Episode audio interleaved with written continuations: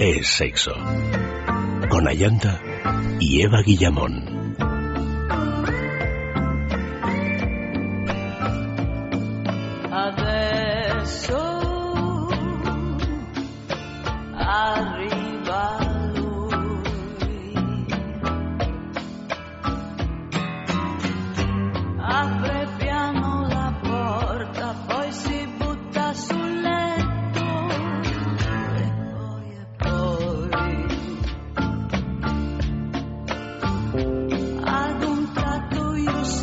Muy buenas noches, queridos amigos. Bienvenidos a este sexo de salud que ya ha comenzado. Nuestras líneas de contacto sexo arroba es el Facebook es sexo y nuestro Twitter arroba es sexo radio.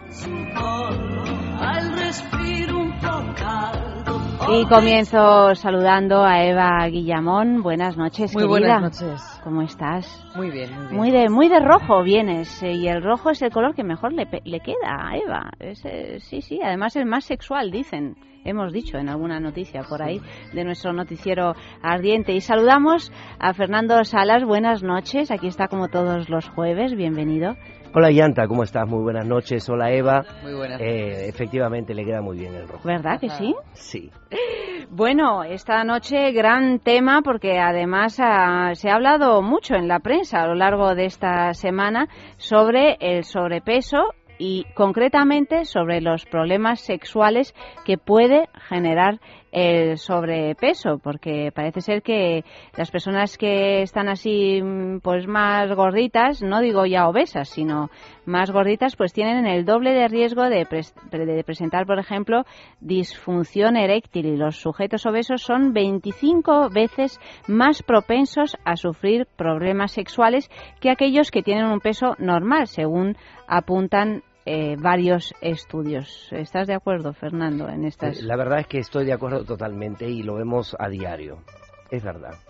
Porque es que además eh, hay una última encuesta, eh, la última encuesta europea de salud, que es del año 2009, dice que unos 6 millones de españoles mayores de 18 años tienen problemas de obesidad, casi un 2% más que, que en el año anterior y un 36,6% de sobrepeso en eh, y un 1% más que el año anterior. O sea que vamos a más. ¿Eso por qué? ¿Por qué estamos cada vez eh, con un peso mayor? Eh, lo que sucede es que en los países eh, llamados desarrollados, en los cuales existe una cultura del trabajo y, de la, y del consumismo, la gente se ha acostumbrado a comer de manera rápida y eh, lo que es más sabroso, no necesariamente lo que es más nutritivo. ¿no? Y, este, y este dejar el, el sentido a lo más sabroso, pues ha pasado por una consumición de grasas eh, de origen no deseado, inclusive no vegetal, sino animal, que a, que a la postre no solamente se acumula en el tejido adiposo del cuerpo, sino que además este, se pega dentro de las arterias, originando que exista pues una mala circulación de todos los órganos a nivel general. Lógicamente, lo primero que se afecta es la zona más distal del cuerpo, en este caso las extremidades y, y, y el pene en los varones, originando pues esta disfunción eréctil más frecuente que en otros, ¿no? Pero ya sabemos que además genera una serie de patologías muy importantes y sobre todo cuando más pequeño se es y con mayor sobrepeso, peor es el pronóstico. Por ejemplo, ¿qué se, ¿qué se considera sobrepeso? Porque como también está toda esta historia de que si eh, no sé, una extrema delgadez, eh, hasta qué punto una persona se puede considerar gordita, no gordita, hay un- una pauta, me imagino, que establece que alguien ya tiene un sobrepeso que ya es delicado y afecta a su salud.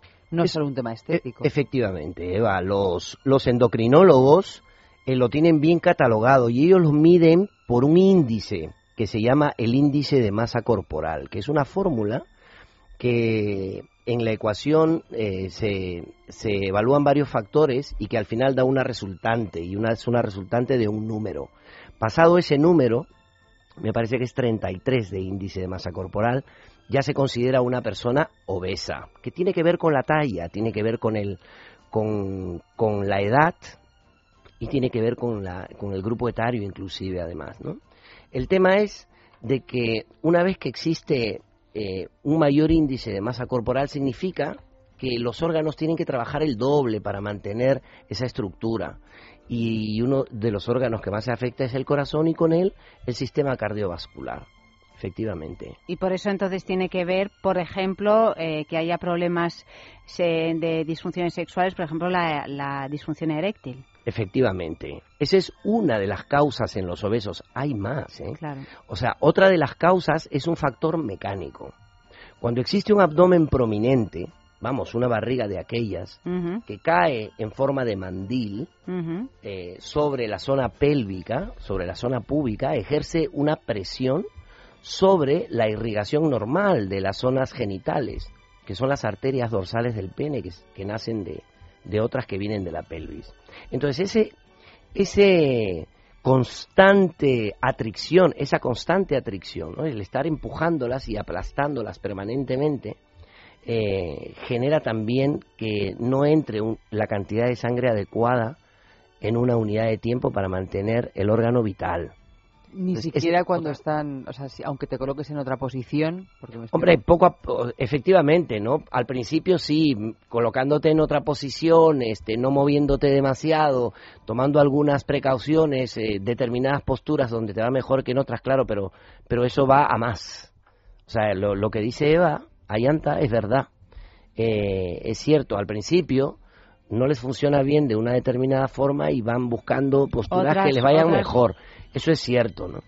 Y cuando, eh, cuando una pareja, es, el, el obeso es el varón y la, y la, la pareja mujer este, no es la obesa, ¿no? Ella tiene una estructura, digamos, normal, se apañan mucho mejor, ¿no? Se apañan muchísimo mejor. Sin embargo, cuando los dos tienen el problema de obesidad, es bastante más difícil, por cuanto existe una barrera mecánica corporal, ¿no? De uno y de otro. Pero em, lo, lo que hay que tener en consideración es que la obesidad puede devenir de dos factores, ya sea de uno que sea endocrino propiamente dicho, o sea, un problema de glándulas, un problema de hormonas, y otro que es la sobrealimentación. A la noticia que tú hacías referencia, Yanta, yo creo que se debe a la sobrealimentación. No es que hayan aumentado las enfermedades endocrinas, lo que ha aumentado es la sobrealimentación de mala calidad. Es curioso, ¿no? Porque por otra parte tenemos muchísima más información en lo que se refiere a, a una manera sana de alimentarse. Y sin embargo, eh, no hacemos nada con esta mucho información menos porque tiempo también. mucho menos tiempo y muchas quizá muchas más eh, mm, posibilidades de acceder eso tentaciones a, comer pues comida rápida y quizá algo de ansiedad porque el hecho de comer en exceso también muchas veces está relacionado con un cierto estrés con una ansiedad con una manera de aplacar todas nuestras eh, nuestros problemas comiendo. De todas maneras es una cosa que a mí me llama poderosamente la atención eh, cuánto cada vez más se parecen los supermercados de, de, España, por lo menos los de Madrid, a los de Estados Unidos. Y ahora, vas a mm. un Carrefour y te encuentras una cantidad de productos que son tan, llenos de azúcar, de patatas, de, gominolas. De cosas industriales. Pero a todos lados, hay a lo largo de las escaleras mecánicas que te bajan a la segunda planta, tienes toda una lista, toda la barandilla llena de golosinas, de pastelitos, de cosas que antes no ocurría. Y cuando ibas a Estados Unidos te llamaba la atención que hubiera tantísimas cosas de comer por todas partes y ahora cada vez también está pasando aquí. Bueno, de hecho, claro, también la obesidad infantil o el sobrepeso, sin llegar a ser obesos, es, es cada vez mayor, por lo que tengo entendido. O sea, que nos estamos alimentando fatal, básicamente. Efectivamente, lo que pasa es que la, eh, los niños que pasan en casa, generalmente sentados muchas horas frente al ordenador o frente a los videojuegos, eh, ellos eh, dejan de tener un, una comunicación con el entorno, por lo menos con el entorno inmediato y real, porque tienen, tienen comunicación virtual, ¿no? Con otros colegas con los que juegan, pero sin embargo, la comunicación dentro del hogar está quebrantada. Pero ellos siguen jugando, pero no dejan de comer. Y, y determinados juegos generan ansiedad, ¿no? Ese afán de competencia y ese y esos juegos, sobre todo los que son violentos, generan ansiedad. Entonces estos niños, muchos de ellos eh, ingieren alimentos de manera exagerada, sin, sin realizar la actividad física propia de un niño, ¿no? que tiene que estar corriendo, saltando, montando bicicleta, pateando un balón, eh, subiendo a un árbol y cayéndose también. Bueno, pues eh, para solucionar esos problemas sexuales de los que vamos a seguir hablando a lo largo de la noche, pues ¿qué podemos hacer? Pues acudir a Main Solution de Clínica Menorca, porque además durante este mes os mejora el precio de los tratamientos ofertados por otras clínicas. El coste del tratamiento ya no va a ser un motivo para no disfrutar de vuestra vida sexual, porque además pues no importa la edad ni cómo os encontréis físicamente, puesto que el éxito está en el eh, está garantizado en el 90% de los casos. ¿Cómo os podéis poner en contacto con Men Solution de la clínica Menorca? Pues muy fácil, llamando a este teléfono 91 328 0603. Lo repito, 91 328 0603.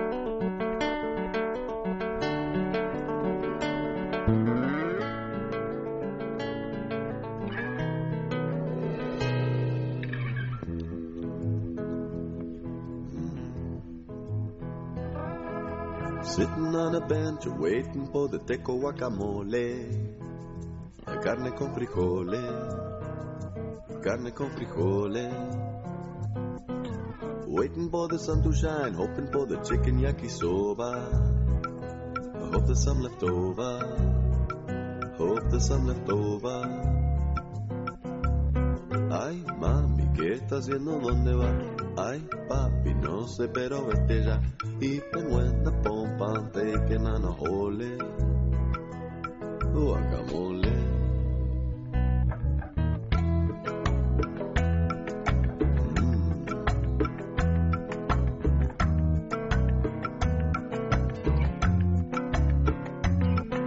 Summer Ranch, Avalanche, Copa Mundo, UEFA de la FIFA. Oh, just like Queen Latifah. I hope she got some reefer. Solitaire, happiness, joie de vivre, just like a Lola. Hope she there sola. Hope she there sola.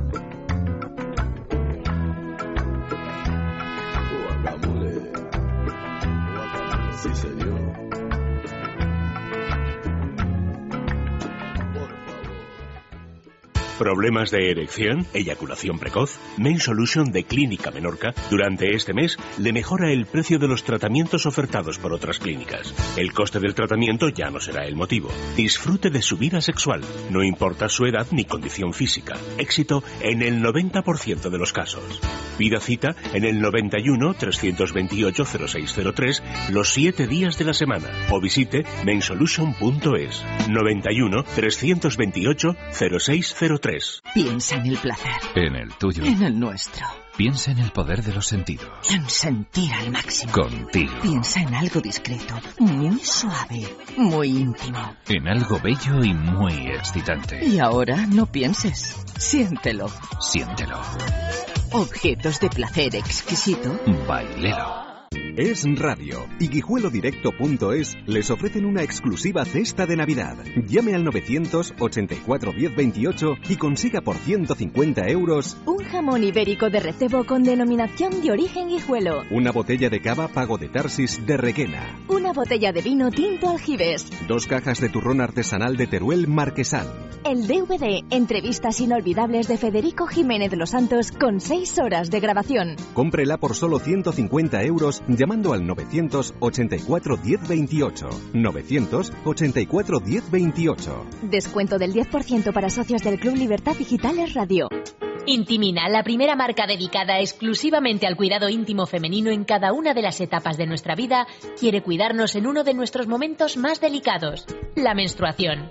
Con su copa menstrual Lily Cap ofrece la mejor alternativa a los tampones y compresas. Sin alergias, sin irritación y sin sequedad, Intimina te proporciona gracias a Lily Cap todo lo que necesitas para un periodo cómodo, seguridad e higiene. Prepárate para experimentar un antes y un después en tu menstruación. Lily Cap ¿Te apuntas al cambio? Pues el tema de hoy, a propósito de lo de comer o no comer o de cómo comer, es el siguiente, os lo leo. Le dice Caperucita al lobo, ¿qué boca tan grande tienes? Le dice el lobo a Caperucita. ¿Qué le dice el lobo a Caperucita? Podéis enviar esos mensajes en Facebook, en Es Sexo, o también en Twitter, arroba Es Sexo Radio. Y el mensaje que más nos guste, de todos los que hayáis ido enviando a lo largo de dos semanas, pues se premiará con un fin de semana en el balneario de la Ermida, ese balneario que está ubicado en la entrada de los Picos de Europa. Eh, podéis ver toda la información tecleando www.balneariolahermida.com y disfrutar de un fin de semana fantástico para dos personas, además un fin de semana largo porque está compuesto por tres días y dos noches. Y han llegado ya varios mensajes que nos lee Eva. Que Por dicen... ejemplo, Alberto dice, le dice Caperucita al lobo, ¿qué boca tan grande tienes? Le dice el lobo a Caperucita, no es lo único, cariño, también el ego. El ego. Bueno, muy bien, muy bien, eso eso. mira, quien lo acepta Muy ya. original, muy Sí. original. Dice José María, dice Caperucita al lobo, ¿qué boca más grande tienes? Y dice el lobo a Caperucita, pero te vas a quedar con las ganas. Vaya, también. y luego, claro. eh, a- este me gusta mucho, dice Car, dice Caperucita, ¿y tú ya más grande a esto? Eh, mira, bueno, pues eso también lo Sí, podemos sí, solucionar muy quizá ingeniosos. en Men Solution, Muy claro. ¿Y hay alguno más? Eh, pues dice José Gil que hace un diálogo, ¿qué boca más grande tienes? Y contesta el lobo, porque como lobo que soy no doy besos sino bocaos.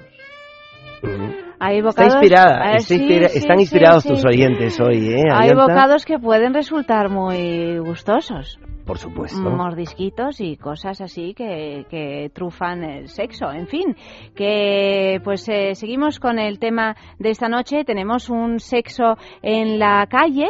Eh, hemos preguntado, Fernando, si crees que el sobrepeso puede generar problemas sexuales.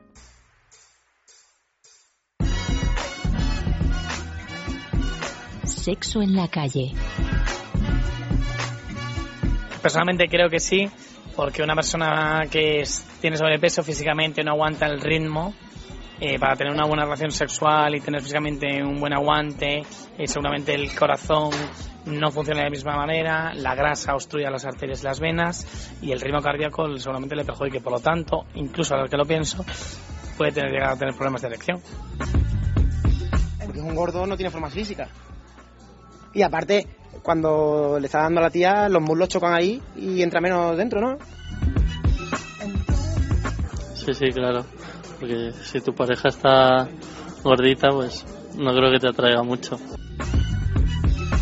Sí, en el aspecto psicológico sobre todo. Dependiendo de la persona, la relación inicial. Si los dos tienen sobrepeso, no. Pero si la, la pareja se va, si la pareja va creando, creando no, perdón. Si uno, uno en la relación va obteniendo sobrepeso, he de suponer que el otro habrá un, ¿cómo se dice en español? Perdón. No, una disfunción no una forma, por, no quiere decir asco, pero una forma así, ¿sabes? Hacia su pareja. Puede ser. Depende de las relaciones en pareja, dices. Puede ser que pierda un deseo. Vamos, también es llevarlo, depende de la parcela, ¿no? O llevarlo a un punto muy extremista, pero puede ser que algunas que empiezan a influenciar pierdan deseo o al contrario, ¿no? O hay gente que lo incremente. Fíjate, han hablado más de cuestiones psicológicas, Fernando, que de cuestiones eh, físicas. Y yo creo que es una mezcla de ambas cosas. Pero bueno ya que se subraya en estas contestaciones el problema de si te deja de gustar la, la pareja en el caso de que esa pareja pues engorde en exceso eso también se puede considerar una disfunción sexual. Quiero decir que, que los problemas físicos y los psicológicos siempre van un poquito de la mano.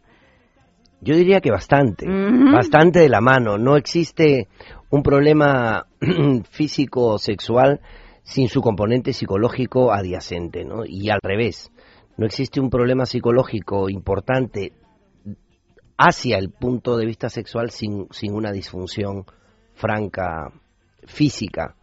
Entonces, eh, el primer entrevistado iba bastante bien encaminado pero solamente desde el punto de vista físico.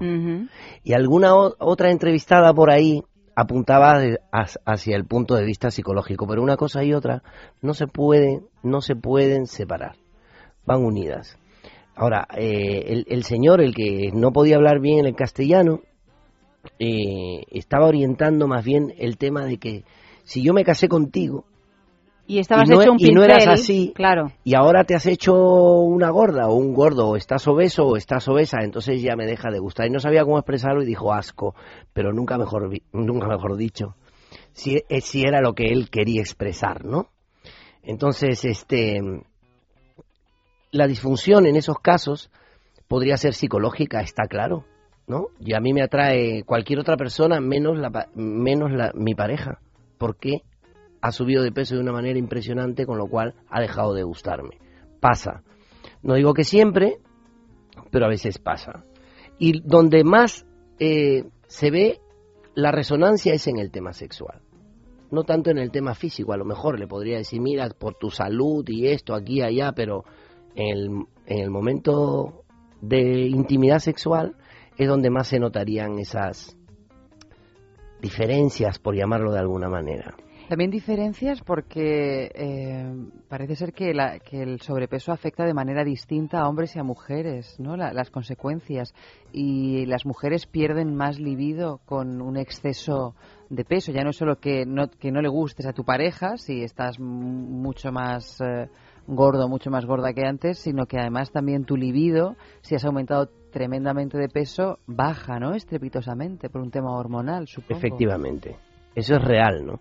Todo el, el sistema hormonal está estrechamente relacionada una glándula con la otra, ¿no? La tiroides, las glándulas suprarrenales, el funcionamiento del páncreas, eh, la hipófisis, el hipotálamo, todas son glándul- glándulas endócrinas que generan hormonas y entre ellas tienen una relación estrechísima.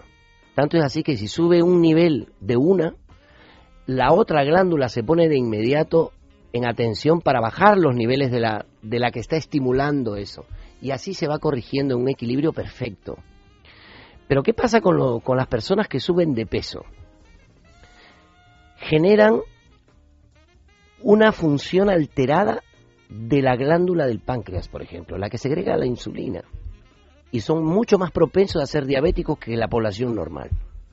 Así no tengan antecedentes familiares de diabetes. Por ejemplo, ¿no? Las mujeres obesas normalmente tienen quistes en los ovarios. Hay muchas que padecen de poliquistosis ovárica, con lo cual genera esterilidad femenina en muchos de los casos, no en todos, pero es más difícil tener hijos. Eh, tienen problemas de piel, hirsutismo, por ejemplo. Les crecen pelos y eso es por lo que dice Eva, se altera el sistema hormonal de una manera impresionante. Entonces, el ser humano, lo volvemos a repetir, aunque ya parezca cansancio, pero el ser humano es una unidad indivisible entre cuerpo, que es materia, mente, que es pensamiento, y, y hay gente que podría añadir es el espíritu también, ¿no? Espiritualmente, que es lo que nos conectaría con el cosmos, con los demás, y etcétera, etcétera, ya filosóficamente hablando. Pero esas tres esferas humanas no se pueden dividir, por más que nosotros los médicos nos hayamos empeñado en separarnos en cardiólogos, ginecólogos, pediatras, en neurólogos, especialistas varios. ¿Me explico? Entonces, el tema es que en este caso de la obesidad que nos ocupa hoy en día, tiene de todo. O sea, tanto problema físico, tanto problema emocional, tanto problema endocrino, tanto problema alimentario, cardiovascular, etcétera. Lo tiene todo, porque el ser humano es único, es indivisible. ¿Y de qué manera abordáis en Men Solution, en la clínica Menorca, esto, este tipo de, de problemas que tienen que ver más con la psicología que con lo físico, aunque efectivamente esté todo relacionado? Y también hago un apunte, que estamos hablando siempre, de momento, de cuál es el efecto que produce en el otro la obesidad. ¿no? En, en el otro miembro de la pareja. Pero también hay un, un efecto propio que es el de la autoestima, es decir, de una autoestima dañada porque uno no se siente atractivo O sea que eso también es, eh, es algo También que, juega y- claro, y tiene un papel tiene un papel importante. O sea que en Main Solution, ¿cómo, cómo, cómo abordáis? Lo primero que hacemos es si, si el paciente eh, viene por un problema de disfunción eréctil, por ejemplo, o viene con un problema de eyaculación precoz o de no poder penetrar porque la, la masa de grasa cae sobre los órganos genitales y los esconde de tal manera que no puede a tener una penetración en condiciones o cualquiera de ellas o una combinación de, estos temas, lo primero que hacemos nosotros es eh, buscar la manera de devolverle unas erecciones potentes. Una vez que comienza a tener actividad sexual, eh, tenemos una unidad que se llama la unidad de medicina integrativa dentro de la clínica. Tú sabes, Ayanta, que nadie puede trabajar solo, que tú- eh, Nadie debe nadie trabajar debe solo. trabajar solo, ¿no? Nuestro, nuestro equipo es multidisciplinario. Claro. Y se ocupa eh, de ver, hay tres, tres grandes doctoras que, que ven el tema de la obesidad y el sobrepeso, que tienen unos resultados extraordinarios, no solamente estéticos, sino a nivel de salud en general. Y luego tenemos eh, esta unidad que te decía de, de medicina integrativa, donde se le hacen todas las mediciones y las y las alternativas para que eh, tenga una baja de peso, eh, digamos, saludable y con, dentro de los cánones que mandan las instituciones como la Organización Mundial de la Salud, por ejemplo. Entonces, eh, eh, cuando no se pueden por medios médicos, es decir, dieta, ejercicios, eh, algunos medicamentos por vía oral, etcétera, etcétera, y no se obtienen los resultados deseados, existe la cirugía bariátrica. ¿no? La cirugía bariátrica, que son una reunión de varios tip técnicas quirúrgicas, una de ellas es el balón intragástrico, que no se considera quirúrgico realmente, porque se introduce mediante una sonda eh, hacia, la, hacia el estómago un balón que ocupa espacio. Es- es y que no te permite comer más de la cuenta. Efectivamente, es eh, tan sencillo como eso. Ocupa sitio y, y ya está. ¿Y uno puede llevarlo toda la vida o esto Eh, no es lo, re- lo más recomendable. O sea, luego te lo lo más recomendable es que, sonda. efectivamente, es que eso es un cuerpo extraño que debe estar eh, en, el, en el cuerpo el tiempo necesario. El tiempo necesario. Y el tiempo necesario puede ser un año, dos años, o el tiempo que, estime, de cada que estime el, el profesional eh, de acuerdo a cada caso. Entonces, cada caso es un universo aparte, ¿no?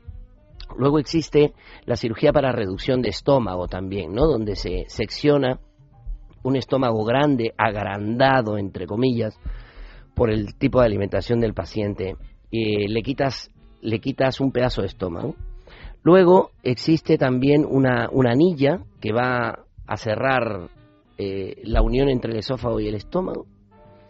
Eh, y antes se practicaban otro tipo de derivaciones intestinales, o sea, la cirugía bariátrica es muy amplia, es un, es una, es un campo muy, muy interesante además, y de gran desarrollo, ¿eh? cada día desarrolla más. Entonces en Clínica Menorca tenemos eh, cirugía bariátrica también y todo el equipamiento para realizarla y la experiencia necesaria. Pero si el caso no se tiene que arreglar con cirugía, hay que arreglarlo desde el punto de vista médico y ver la mejor manera de que la persona baje de peso, se mantenga saludable, retrase los signos de envejecimiento que estos pacientes tienen más avanzados que, que, que la población normal, llamemos, por no decir obesa, la población no obesa, mejor dicho. Y este y, y el apoyo psicológico, eh, tenemos profesionales en concordancia con nosotros que tratan a nuestros pacientes que así lo requieran, ¿no? O sea, tenemos un, equipo multidisciplinario que se esfuerza todos los días y la verdad es que cada día tenemos eh, mayor demanda y estamos muy agradecidos con el público y con tu programa también, que nos llaman, que lo sepas, ¿eh? Pues a propósito de que os llaman, vamos a volver a repetir el teléfono 91 328 0603 91 328 0603. Este es el teléfono de Main Solution de la Clínica Menorca. También podéis visitar mainsolution.es los siete días de la semana. ¿No eres capaz de dormir? ¿Te levantas todos los días cansado? Dormax es un complemento alimenticio natural que combate el insomnio desde su causa, eficaz contra el estrés y la ansiedad. Dormax es nuestro mejor aliado para conseguir el descanso que todos nos merecemos y necesitamos, porque hablar de un sueño de calidad es hablar de Dormax. Dormax, de Laboratorios Acta Pharma. Ha intentado de todo, pero no hay manera de bajar su colesterol. El doctor Pérez León le ayudará a conseguirlo con Divecol Forte. Divecol Forte ayuda a controlar y disminuir los niveles de colesterol de una forma más natural. Las propiedades de sus principios activos impiden su absorción en el intestino y ayudan a que el organismo lo elimine más rápidamente. Divecol Forte, de laboratorios. En farmacias, herbolarios y para farmaciamundonatural.es. Grandes mujeres de la historia. De Intimina.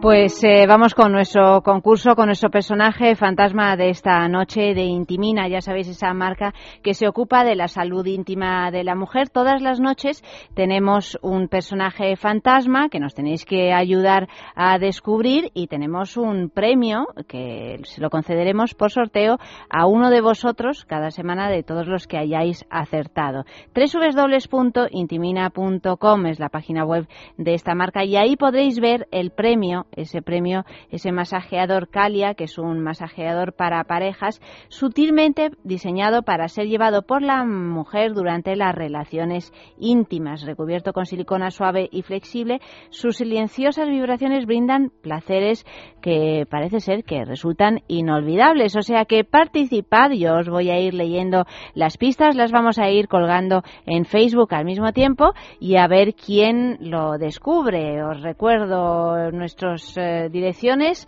Facebook es, sexo y el Twitter arroba es sexo radio y nuestro correo electrónico sexo arroba es radio punto fm. Primera pista, nació en el mismo estado que el personaje de Sheldon Cooper, Cooper perdón, de la serie The Big Bang Theory, pero sus padres son europeos.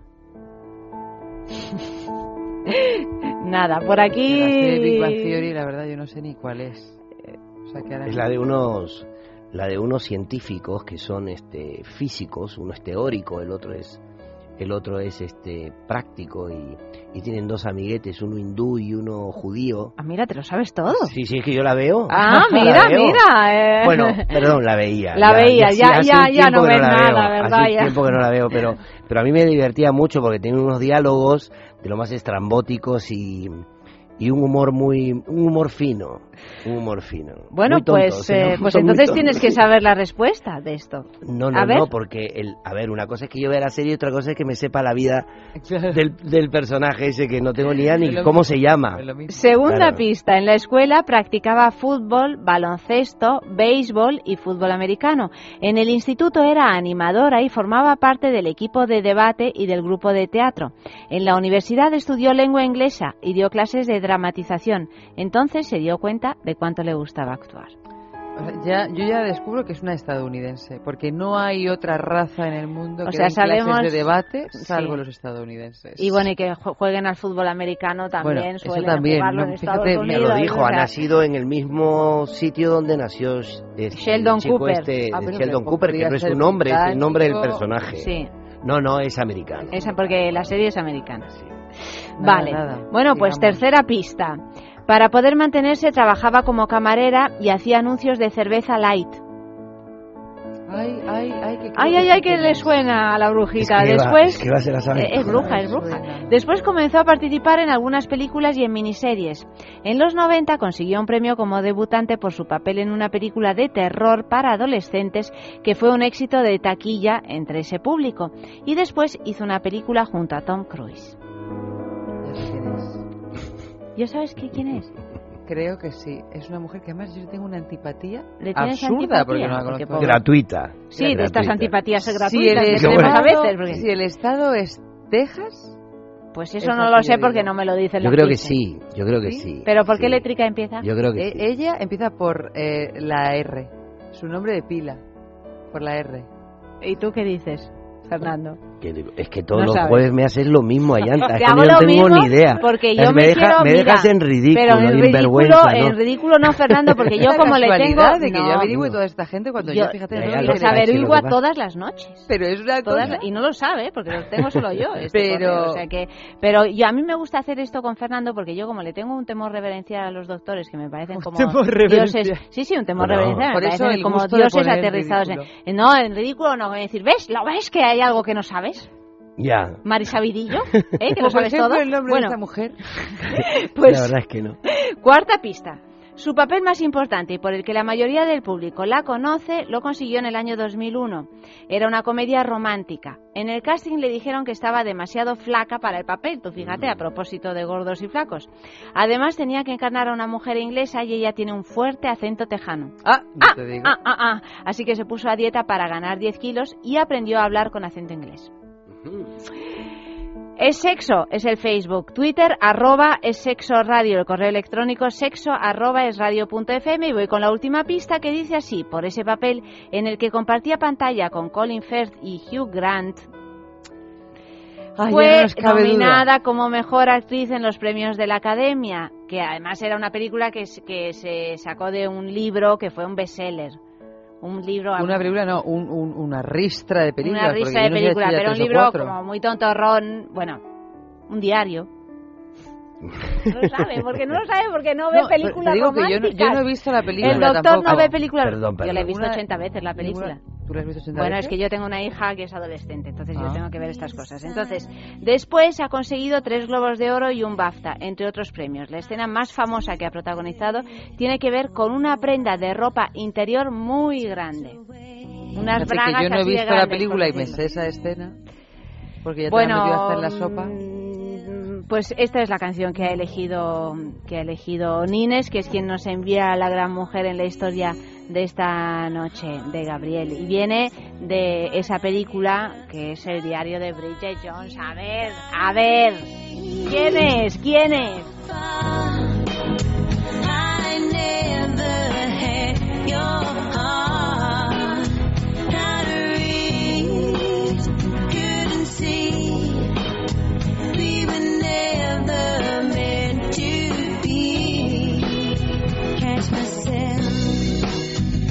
From despair.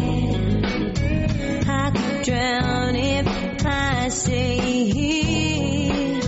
Keeping busy every day. I know I will be okay. But I was so confused. My heart's bruised. Bueno, ya tenemos creo que varias eh, respuestas. A ver quién ha acertado. Bueno, y quién ha acertado y quién no ha acertado, porque a lo Bueno, mejor alguien no ha acertado. Yo, eh, Como el doctor. Juanpe, Juanpe dice Melissa Rauch. ¿Y quién es Melissa Rauch? No tengo ni idea. Pero Juanpe, vamos a ver, ¿qué te has tomado esta noche? ¿Eh? De- ¿Ves demasiadas Juanpe- estrellas en la Juanpe- cabaña? Yo no sé si esto será alguna de, de- de las Juampadas estas que hace Juanpe. Juanpe dice que yo quiero una foto de Eva en rojo, me da lo mismo el Facebook, el Twitter o el mail. Yo la quiero, quiero la foto para orarla y volar. Y yo le contesté. Orarla y volar. Qué bonito. Que eso es amor, ¿no? Por lo menos romanticismo sí, es. sí, sí. Pues te hacemos una foto, ¿eh? No, no, no, no, no, nos deja, no nos deja hacerle foto. que hay que acabar Pero con la de la mirada es verdad. y hay que, que viva el pabellón auditivo sin comodines. Bueno, Eso es la radio. La radio hay que escucharla, no verla, señores. Vamos a ver, claro que sí. Encarnación dice René Selweger, Rocker dice René Selweger, Ismael dice lo mismo y Nines dice que, que no le gusta no le gusta que hablemos de los gordos porque que despectivamente No, porque o por lo menos como si fuera un problema porque a ella no le atraen los flacos y que uno se siente atractivo aunque esté gordito y que cómo podemos decir que engordar si engordamos no le vamos a gustar a, a nuestra pareja que es una locura no solo le encantas a tu pareja aunque estés gordo sino a mucha más gente Responde a Nines, Fernando. Bueno, pues Nines tiene razón desde su punto de vista, ¿no? Que, que efectivamente, es verdad. Hay gente que le gusta eh, ese, esa morfología, que, que tiene predilección por esa morfología. No es la gran mayoría, eso está claro, ¿no? Clarísimo. Pero que, es más, yo tengo amigos, tengo amigos personales que han conocido a su novia obesa y, y con los años está más obesa y ellos siguen enamorados de su pareja y van de la mano y van a- de cena juntos. En todo y- caso, no es una crítica, estamos hablando de los No, no, problemas claro. eh, de salud que puede generar un no, sobrepeso. ni, No, ni estamos ni, ni siquiera. crítica ninguna, ¿no? Claro. Y aparte del el, el, el- ¿cómo podría decir? El, el, el aspecto de la belleza está en el que mira, no está en, en el objeto mirado, ¿no? Antiguamente, por ejemplo, el patrón de belleza, y no hablo de hace mucho, eh, hablo de 100 años o un poco más, era, eran mujeres rolludas, ¿no? Que tenían, que tenían formas bastante, bastante voluptuosas. En cambio, eso ha ido variando. Pero ese es el patrón de belleza del común denominador, o digamos, de la opinión pública. ¿no? Pero cada quien tiene sus propios apetitos y sus propios gustos. Pero claro, el problema es que también estamos en un, en un momento donde la tiranía de la belleza es tal y, y la tiranía del peso es tal, donde hablar de una gordura como un problema de salud y no como un problema estético también se acaba convirtiendo en, Se mezcla, en quizá. una Mezclan, claro, efectivamente, se mezcla, se mezcla entonces una cosa con la otra. Es como que estás haciendo una apología de la delgadez cuando en realidad lo No, único no. que está diciendo uno Todo es lo hay contrario. determinadas, eh, determinados problemas que vienen con un sobrepeso cuando es sobrepeso y, y Ni gordos ni delgados. no Además, estamos diciendo que tenemos que estar en un peso Saludable. saludable En un peso bien, saludable, ¿no? más. Unos kilitos arriba o unos kilitos abajo dentro, entran dentro de lo que se considera lo este físicamente aceptable, ¿no? Donde se entiende que vas a que tus órganos van a funcionar bien, que te vas a mantener con buena salud, que los achaques cuando seas mayor van a ser menores, que eh, vas a ten- tienes muchísimo menos riesgo de, de adquirir enfermedades como la diabetes, por ejemplo, como la hipertensión, por ejemplo, como el hipertiroidismo, por ejemplo, o el hipo también, o sea, cualquiera de los dos, y, y- y- y problemas en las gestaciones, etcétera, etcétera, ¿no? O sea, no, Claro, cosas que van más allá de la mera estética. no, no, no, claro, aquí no estamos hablando de la estética, estamos hablando de la... Porque la estética es subjetiva, ¿no? Lo que a mí me gusta no necesariamente te gusta a ti y viceversa. Entonces la estética es subjetiva. Aquí estamos hablando de algo objetivo, ¿no? Que nosotros podemos verificar a diario los problemas de salud que genera el sobrepeso. Ahora, si vamos más allá, también genera problemas emocionales. Eso tampoco lo podemos ocultar Claro. genera problemas emocionales y en algunos de manera seria, ¿no? Porque y sobre todo si son niños, porque yo no conozco ser humano más cruel con, con la lengua que un niño. Desde luego, desde luego. Último sexo en la calle y ya te Muy dejamos eh, marchar, Fernando, que estás cansado. Hemos preguntado si concretamente sabían cuáles eh, son o, o cuáles eran las disfunciones sexuales que pueden generar el sobrepeso.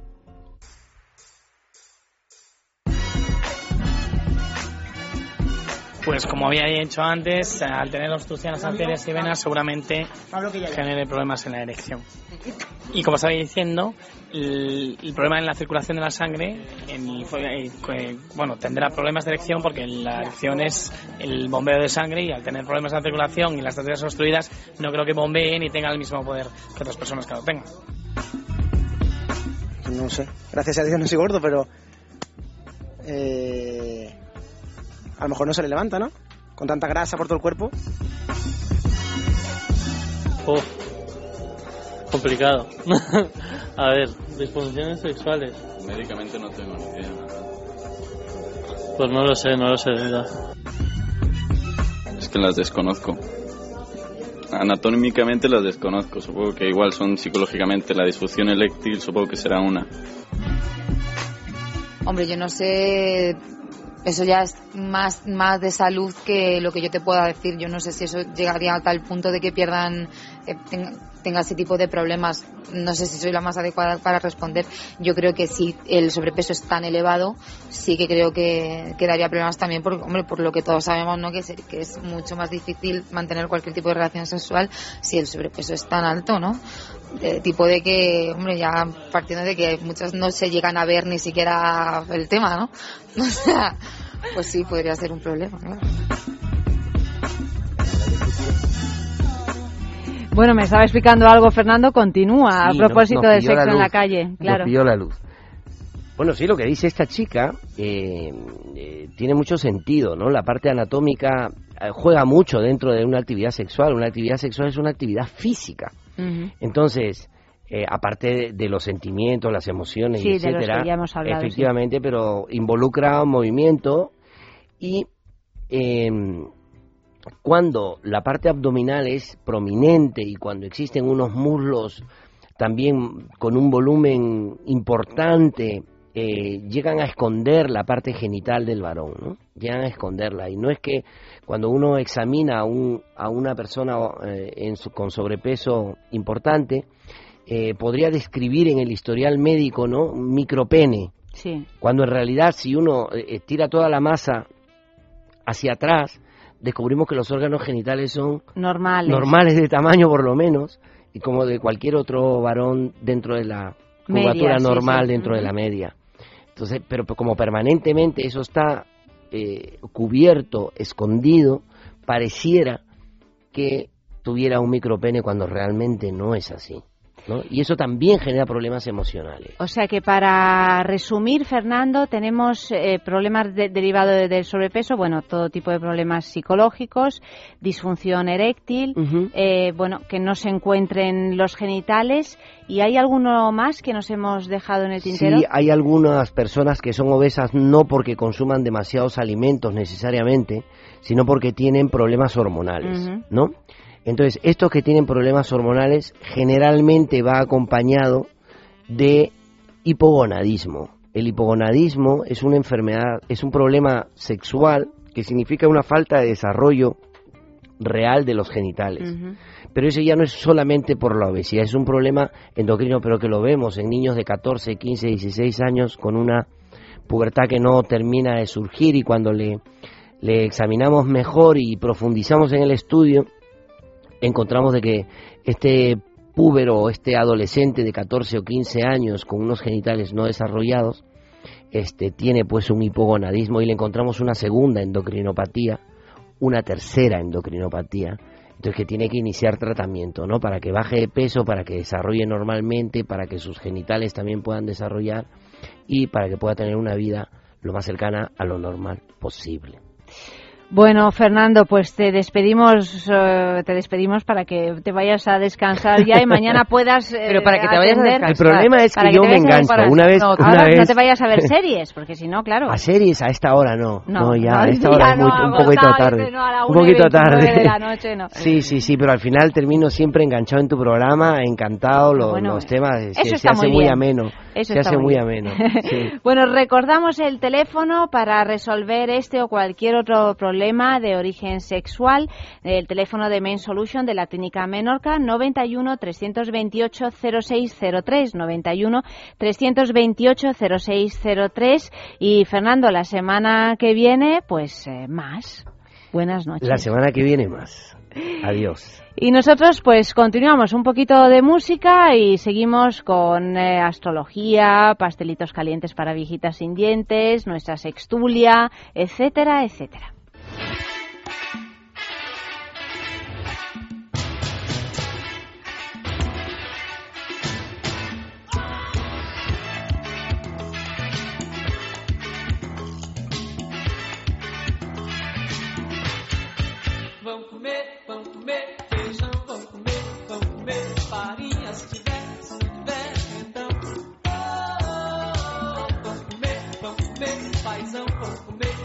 Comer tempura. Se tiver, se não tiver, então.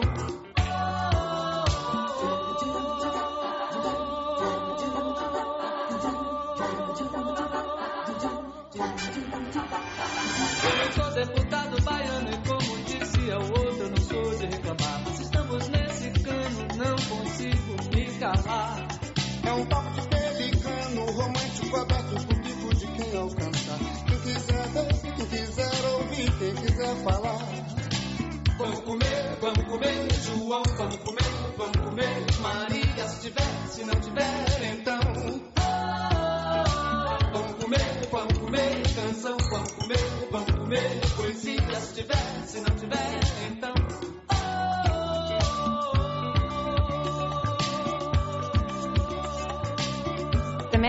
Oh, y ábreme, le he dicho a Amalio, pues eso, que os quería contar, mira, a propósito de la salud, que para controlar los, controlar los niveles de colesterol y poder tener una sexualidad sana y no tener pues los problemas, algunos de los problemas de los que hemos estado hablando antes, pues es importante, por supuesto, seguir una dieta adecuada, hacer algo de ejercicio, pero además podemos tener una ayuda extra con Divecol Forte.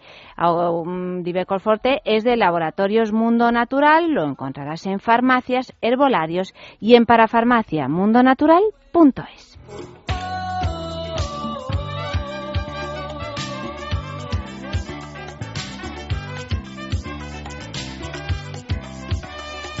Baiano burro nasce, cresce, nunca para no sinal. Quem para espera o ver. Y vamos ya con nuestro noticiero ardiente. Penélope Cruz censurada en YouTube. Para una vez que se ha puesto Penélope Cruz detrás de las cámaras, lo hizo para rodar un anuncio de lencería con la firma Agent Provocateur y sus protagonistas fueron la modelo Irina Shayk y el actor español Miguel Ángel Silvestre. Pero el spot suscitó mucha polémica al punto de que ha sido censurado por el portal YouTube dado su alto contenido erótico. Diseñan un anillo vaginal anticonceptivo que evita la infección por VIH. Un nuevo anillo intravaginal presentado durante la reunión anual y exposición de 2013 de la Asociación Americana de Científicos Farmacéuticos tiene efectos anticonceptivos, pero también protege frente a la infección por el virus VIH y el virus del herpes simple tipo 2. Esta, estos nuevos sistemas, que se han denominado multiprevención, explica Meredith Clark de la Facultad de Medicina de la Universidad de, de Virginia en Estados Unidos, pueden permanecer en la vagina durante un máximo de 90 días y liberan los anticonceptivos, entre ellos eh, el tenofovir, que son antirretrovirales que inhiben la replicación del VIH. Alimentos sexuales.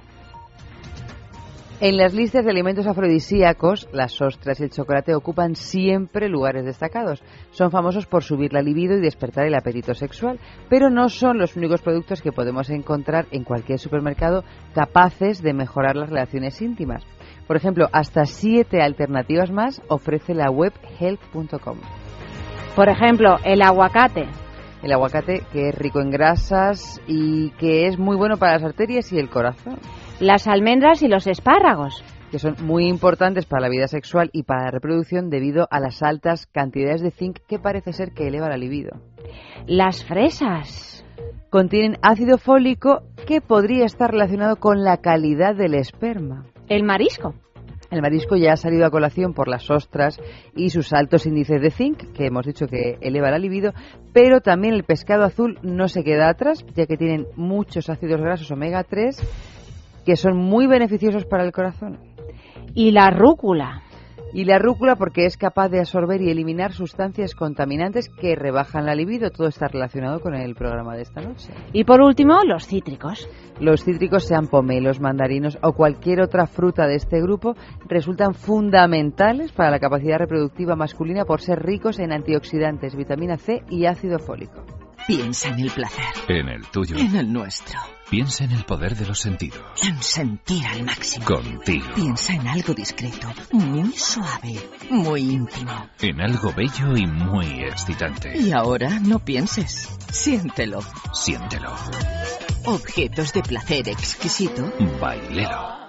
Fatiga, estrés, cansancio acumulado, irritabilidad son síntomas claros de insomnio y de una falta de sueño reparador que día a día afectan a nuestra salud y calidad de vida. En estos casos, Dormax es una solución eficaz. Dormax es un complemento alimenticio natural único que nos ayuda a neutralizar las causas que nos impiden dormir, asegurándonos un descanso de calidad y verdaderamente reparador. Dormax, de Laboratorio Acta Pharma.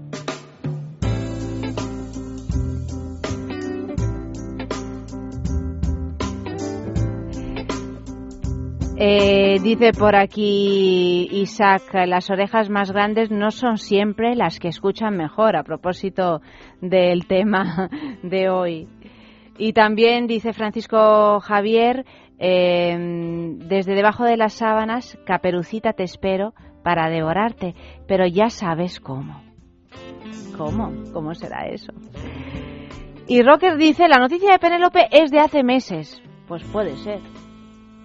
¿Y qué bueno, pasa? ¿y qué pasa? Que la estamos dando en el hemos dicho noticiero. la fecha diciendo, es que de verdad Rocker, Rocker siempre Rocker, pídenos tener- una canción. O- hombre, bueno, pues eh, os quería contar que tenemos nuestro concurso de la juguetería. Ya sabéis que en la juguetería pues hay un 10% por, para los oyentes de sexo para, en todas sus compras. Tecleáis www.lajuguetería.com y cuando lleguéis al final de vuestra compra pues no tienes más que incluir el código descuento es sexo en mayúsculas y todo seguido y así a tu pedido se les descontará automáticamente un 10%. Y además tenemos nuestra pregunta de la juguetería de esta semana que es ¿en qué zona de Estados Unidos nace la tendencia a la sexualidad positiva? Sí. Sí. Eh, es que estoy... como que sí? Es que me, Sí, ¿en qué mientras estamos haciendo el programa yo estoy teniendo una vida paralela con Juanpe y estamos... Eh, fíjate que yo el Facebook este no nunca le doy ni bola, pero Sí. resulta que es que hoy estamos teniendo una conversación. Pero ¿y no, no me dices alguna pista sobre la sexualidad positiva? Porque habíamos llegado ahí en el programa, a este punto. Claro, pero por eso te digo que estaba despistada. La sexualidad positiva, por ejemplo, tiene lugar en una ciudad de la costa este, de la costa oeste estadounidense, donde Que empieza por ese. que empieza por ese, donde además se rodó una serie famosísima que se llamaba Las calles de De... esta ciudad, Mm, donde además de mm, es Isco. Famosísima la bahía, Mm, Isco. famosísimos los tranvías También. y sus desniveles. Sí, para arriba y para abajo. Yo no he estado abajo. nunca, pero vamos. Tranvía va, tranvía viene. ¿Qué regala la juguetería? Una unidad del libro Ética Promiscua, eh, que es un libro que no tiene desperdicio. Ya digo que lo estoy leyendo y me lo estoy pasando bomba. O sea que enviad vuestras respuestas en nuestro correo electrónico sexo arroba es radio punto fm o si no, pues también en Twitter, arroba es sexo radio, en Facebook, en fin, como queráis. Pero participad en todo. Y dicho esto, pues tenemos nuestro horóscopo de la semana con Aldeunda. Aldeunda, ¿andas por ahí? Hola, buenas noches, Soles. ¿Qué tal estáis? Ay, pues nada, muy soleados en esta noche, muy soleadas. Pues yo estoy aquí viendo las estrellas, porque ahora mismo hay lluvia de las leónidas.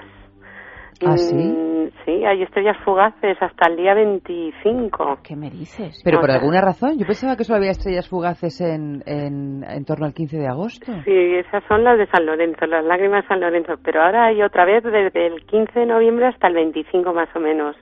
Y a pedir deseos. Bueno, menos mal que nos ha pillado en, en luna pequeñita todavía, ¿no? Porque si Bueno, ser bueno, que llena- vamos hacia la luna llena, hay que estar muy al tanto. El domingo hay luna llena ya. Ah, ya es el domingo luna Bueno, bueno. y una pues, de las más peligrosas del año, ¿Peligrosas? ¿Por qué peligrosas? porque coge el signo de Escorpio y de Tauro, que son los dos signos más apasionados y apasionantes de todo el zodiaco, tanto para lo bueno como para lo malo. O sea, se puede esperar pavor uterino y furor y también eh, mucho ah, momento de criminológico. Ay, Dios mío, yo O sea espero que... que- a nosotras nos toque el furor uterino y no Que el a mí pavor uterino. bastante miedo me da el furor uterino, sobre todo en Imagínate el pavor uterino. Vamos, yo en comparación con furor uterino o pavor uterino me quedo con furor. venga de quien venga. Bueno, vamos con el primer signo de esta semana, de este mes, de este, de, sí, de esta semana. Aries, del 21 de marzo al 20 de abril. Pues venga, la valentía de Aries va a ser premiada porque acaba de pasar una luna creciente que ha estado en su signo, ah, eh, salimos hoy de ella, que es la luna de la Amazona, la guerrera. Entonces le ha dado un impulso emocional muy grande, intenso, para hacer de verdad lo que quiere. Y ha iniciado cosas nuevas con mucha valentía. Eh, entonces solo hay que esperar que va a sembrar, que va a ser para la luna llena. O sea que eh, Aries está con, dándolo todo y muy auténtico, muy en lo que él de verdad quiere ser. Pues Está Tauro, que es lo de la luna, ¿no? Del 21 de Sí, abril al muy 21 de mayo. ¿Qué les pasa a los Tauro? Pues a Tauro le va a entrar en esta luna llena una reconciliación entre su lado masculino y femenino. Va a haber una unión suya interior muy fuerte, con lo cual va a mejorar mucho las relaciones eh, personales al tener esa androgenia interior y las relaciones con sus padres. se va a sentir como que está muy nutrido y que nota la gran vaca nutricia de, de la mitología egipcia. O sea que para Tauro va a haber estabilidad dentro de que tiene que hacer un trabajo de unión y de darle importancia a, todo, a sus dos lados. Eh, también va a tener mm, recompensas económicas por ello. Sea que en la Oye, recompensas sexuales, que estoy yo Pues interesada de, en este de asunto. todo tipo. También. Yanta, veo que te interesa. Hombre, claro, claro. cuanto más tenga unido el lado masculino y femenino, más va a conseguir eh, triunfar, digamos, en, en lo sensual y sexual. O sea que para Tauro muy buen momento. Eso sí, con su ¿Tienes pequeño algún esfuerzo. Tauro alrededor, Eva? Mm, Pues la verdad que no. No, yo es que me he quedado tan contenta por todo lo que he dicho de Aries que ya lo demás. Claro, ya- De ya te todas maneras, quedado. estaba yo pensando, fíjate que me llama a mí la atención que este esplendor sexual de Tauro coincida con esta buena relación con sus padres. Claro. Yo siempre claro. con mis cosas del incesto, pero es que me llama poderosamente la atención que de repente el sexo y su esplendor coincida con, con, con un acercamiento a los padres. Claro, eh, si él asimila que, mm, que tiene buenas relaciones entre su lado masculino y femenino, ve el matrimonio sagrado que al fin y al cabo ese símbolo fueron sus padres. Entonces, eh, eh, percibe mejor a sus padres y qué cosas unían a sus padres, no qué cosas les separaban. Porque hasta ahora, eh, cuando no hay luna llena que caiga su, en su propio signo, está considerando todo el rato la separación, las cosas que sus padres por las que se peleaban, vamos. En cambio, con la luna llena es por las que se unían. Entonces, es una reconciliación entre todas esas figuras.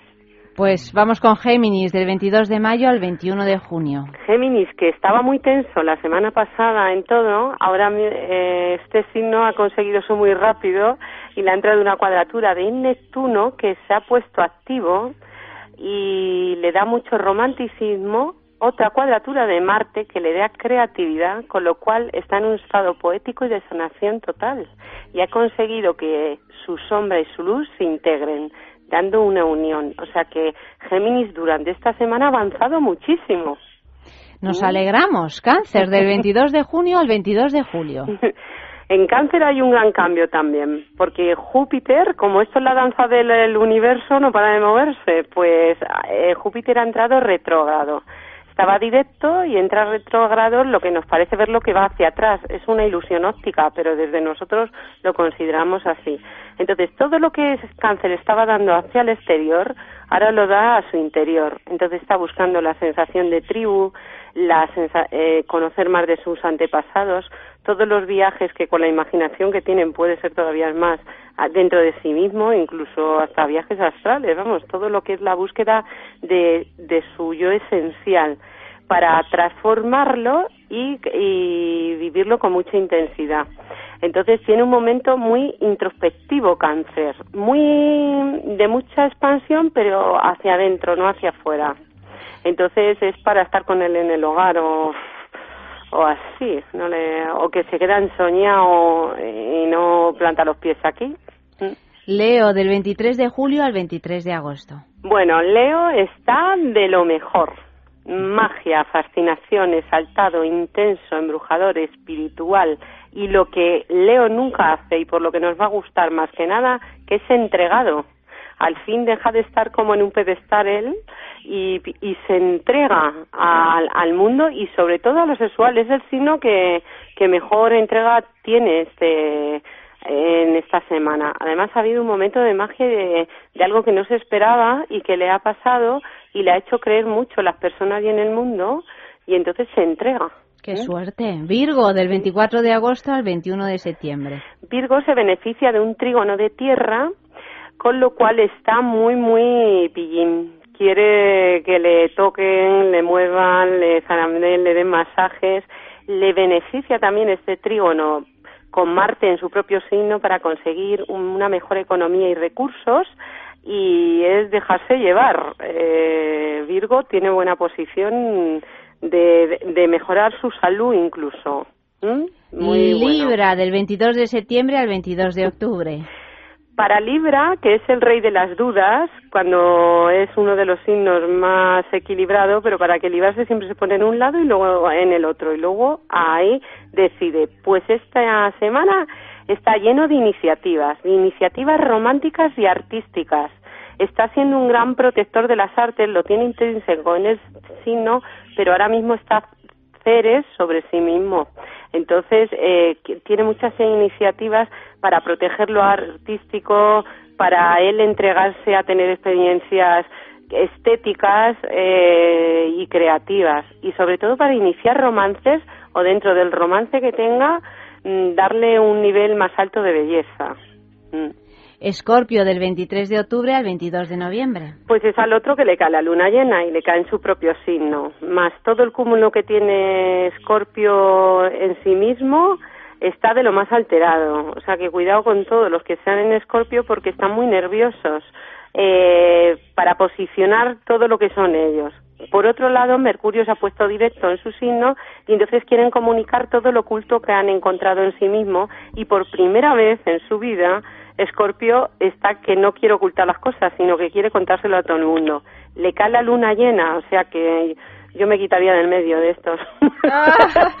Sagitario del 23 de noviembre al 21 de diciembre. Sagitario que ha estado en búsqueda ahora mismo a la semana que viene a finales empieza su brillo empieza rompiendo eh, límites eh, saltándose las órdenes empieza pues como es él entregándolo todo pero sobre todo con cierto idealismo eh, también le da a ellos un encanto especial con lo cual que para mí que estos ligan Mira, Capricornio del 22 de diciembre al 20 de enero. Ujú.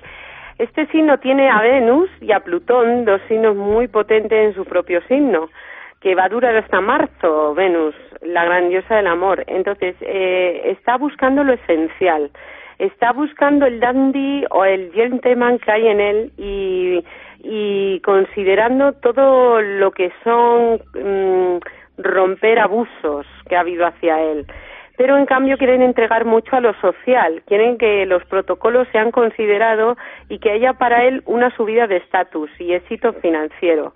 Eh, como la diosa le beneficia, yo creo que esto le va a pasar. También es un momento muy importante de, mm, de ser más intenso, cosa que Capricornio siempre intenta estar en lo formal.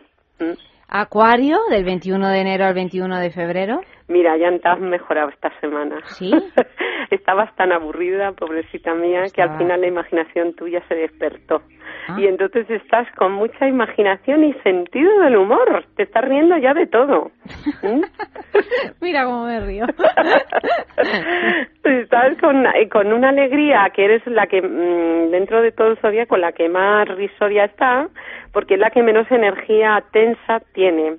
También hay tanta agua y tanto signo cardinal, o sea, que inicia, que los demás están demasiado densos, con lo cual tú entregas, eh, los, los de Acuario, lleváis durante esta semana la misión de entregar a todos la alegría y la sonrisa a través de vuestra imaginación, que estáis con, eh, si no ideando, sí vi- mm, viendo que hay una parte que aunque no sea mental puede ser espiritual. Menuda movida te ha tocado esta Sí, semana. Da- Acuario otorgar a tiene- todos la alegría y la sonrisa. Madre Sí, mía, sí, qué sí, trabajo sí. loco. Bueno, Piscis del 22 de febrero al 20 de marzo. Mira, estos también mejoran. Se ha vuelto, se ha puesto también diurno Neptuno y como está en conjunción con Quirón, con el sanador herido, eh, hace que saquen a la luz cosas del inconsciente ya.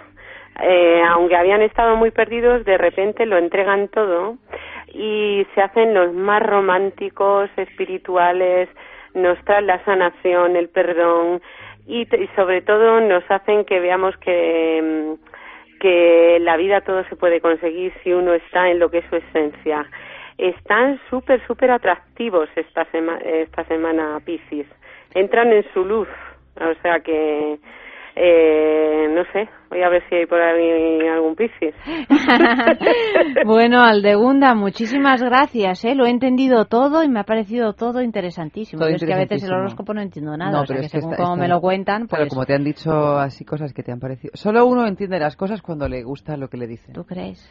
Me parece que ayuda, que ayuda un poquito. Bueno, la imaginación también ayuda. A, eh, a Yanta la ha puesto a funcionar. Claro, claro. Aldegunda, sigue mirando esas estrellas que me ha dado mucha envidia. ¿Eh? Y pide deseos también por nosotras que estamos metidas en un estudio de radio sin ventanas. Ay, ¿Vale? Vale.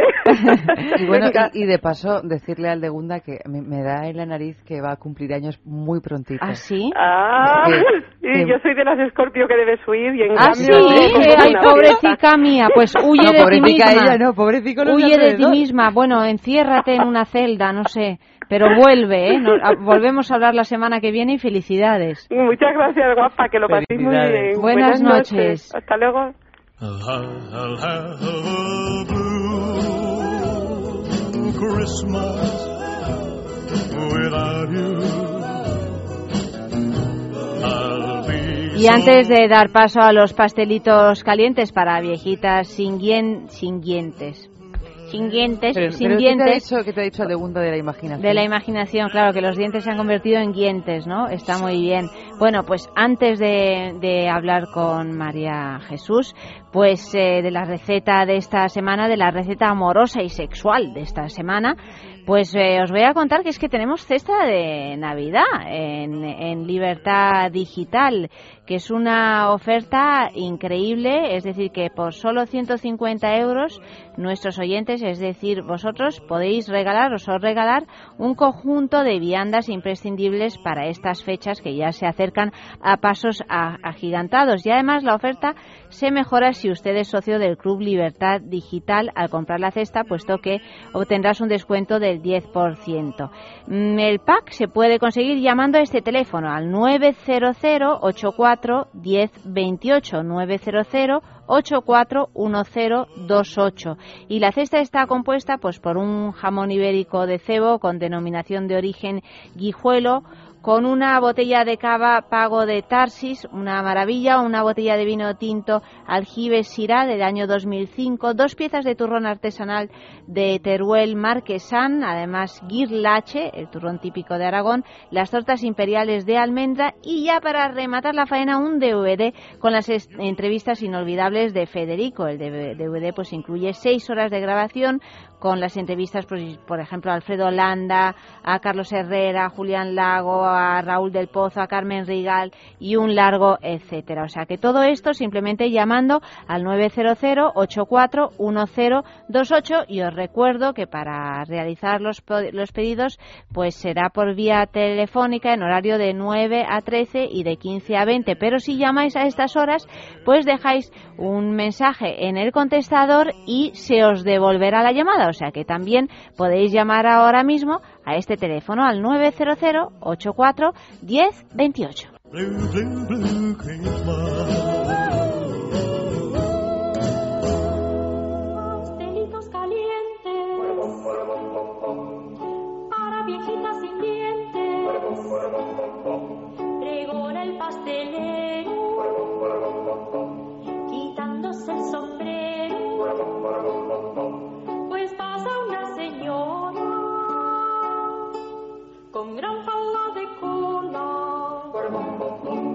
María Jesús, buenas noches. Buenas noches, Ayanta. Bueno, qué ganas tengo de saber qué, qué receta nos vas a, a indicar hoy para hacer a nuestro querido, nuestros queridos, nuestras queridas, eh, este fin de semana, para endulzarlo.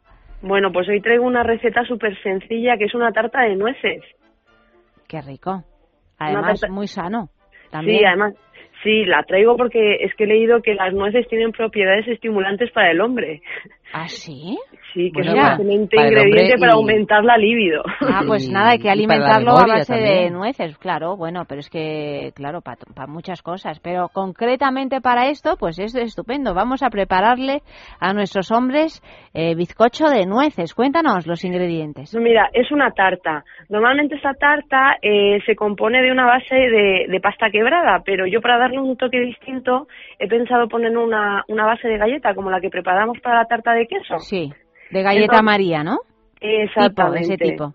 Sí, sí, sí. Entonces, para una tarta pequeñita, mira, vamos a necesitar para la base 125 gramos de galletas y 45 gramos de mantequilla. Entonces, pues, eh, súper sencillo. Lo que tenemos que hacer es fundir la mantequilla bien a fuego lento o en el microondas a baja potencia y luego con las galletas trituradas. Y luego eh, con esta mezcla lo que hacemos es que forramos la base de- del molde y las paredes. Y la aplastamos un poquito con el dorso de una cuchara, ¿vale? Para que nos quede una base prensadita y, fija. Y luego para la crema pastelera, que va a ser de lo que vamos a rellenar la torta, vamos a necesitar una vaina de vainilla, 15 gramos de maicena, 40 gramos de azúcar, 180 mililitros de leche, si se entera mejor, dos yemas de huevo y 17 gramos de mantequilla a temperatura ambiente. Entonces, ponemos en un cazo la leche con la maicena y la mitad del azúcar y calentamos a fuego moderado y mientras vamos removiendo con unas varillas. ¿Vale? Esto es muy importante. Durante todo el proceso de, de la crema pastelera tenemos que ir removiendo porque si no la crema pastelera se nos va a pegar en el fondo del cazo y entonces ya hemos echado la, la tarta a Bueno, perder. hay que volver a empezar, sencillamente, con la crema pastelera, si pasa eso, ¿no? Entonces eso, eh, fuego bajito y vamos removiendo con unas varillas. Entonces, la vaina de vainilla la cortamos longitudinalmente, raspamos las semillas y entonces echamos las semillas y la vaina entera, ¿vale? A la mezcla que tenemos eh, en el fuego y seguimos removiendo. Y luego, aparte en un bol, mezclamos las yemas con el azúcar, ¿vale? Mezclamos, o sea, batimos bien y la agregamos a, a la mezcla de, de las yemas.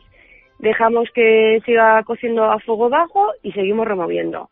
Y cuando la crema haya espesado, la apartamos del fuego, la colamos si fuese necesario, por si nos ha quedado algún trocito de vaina de vainilla o lo que sea, y le añadimos la mantequilla, removemos un poquito y ya con, con el calor que tiene la crema ya la mantequilla se nos funde y tenemos la crema pastelera lista.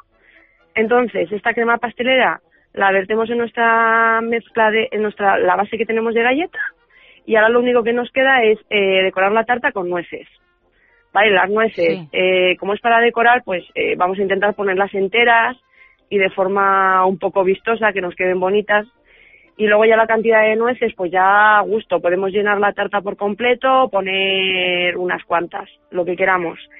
Y luego si queremos que nos quede ya una tarta bien bonita, podemos darle un poquito de brillo a las nueces, bien con un poquito de gelatina neutra, o bien lo que podemos hacer es coger un poquito de, de mermelada, bien de melocotón, bien de albaricoque, la mezclamos con un poquitín de agua y con, y con eso pincelamos las nueces. Entonces nos quedan las nueces brillantes.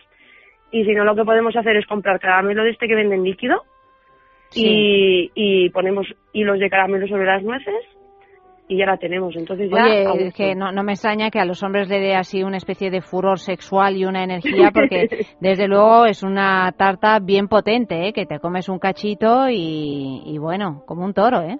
Claro, por eso te he dicho que la cantidad de nueces es un poco a gusto, porque claro, si pones las nueces así muy juntitas, la tarta queda más bonita y más vistosa, pero claro, es más contundente. Entonces ya depende, lo que queramos. Bueno, María Jesús, pues tomamos nota, la hemos colgado en Facebook. Dinos tu Twitter, que yo no sé si tú tienes Twitter de Blog Apetit. Sí, ¿Tienes? tengo Twitter, sí. ¿Cuál es? Es blog barra baja apetit. Y ¿Blog? apetit con dos P's. Con dos P's. Pues te tuiteamos ahora también la, la receta y, y nada, María Jesús, hasta la semana que viene y que vaya todo muy, muy bien, te lo digo de corazón. Igualmente, Vale, muchas querida, gracias. buenas noches. Buenas noches, Ayana.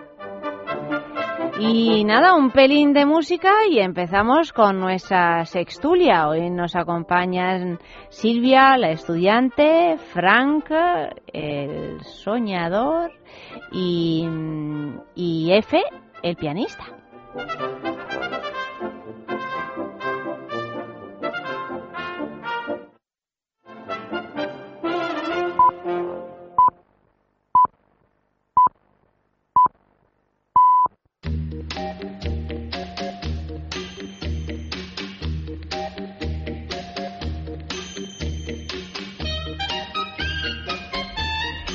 Comienza por fin nuestra sextulia. Seguimos con Eva, que ya para que te saludo.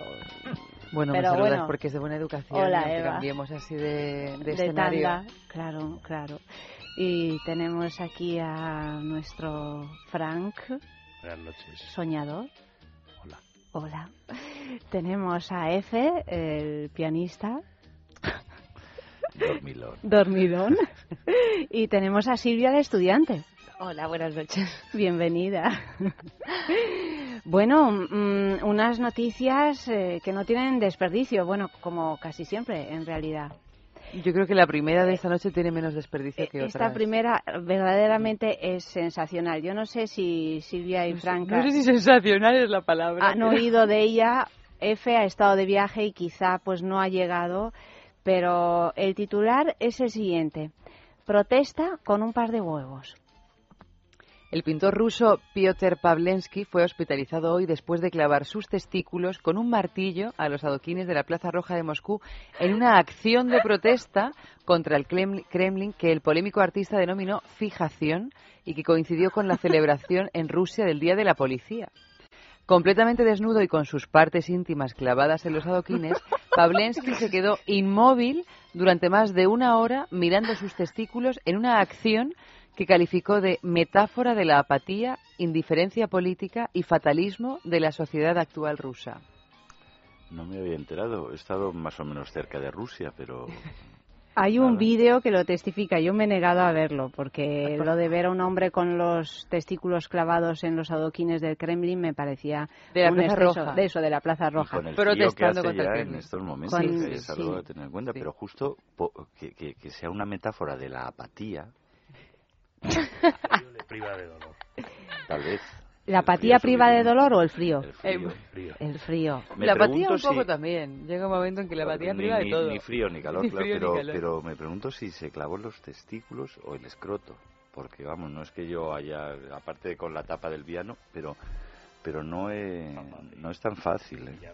Hay que Hombre, este es un hombre que tiene experiencia en estas lides, Ah. porque acuérdate que hablábamos con Andrés Alconada que no es la primera acción directa que hace. O sea, Con que sus es- testículos. No solo con sus testículos, pero vamos, él le gusta de jugar con su cuerpo de una manera extrema. Podríamos decir que su cuerpo es su lienzo. Su metáfora de la apatía.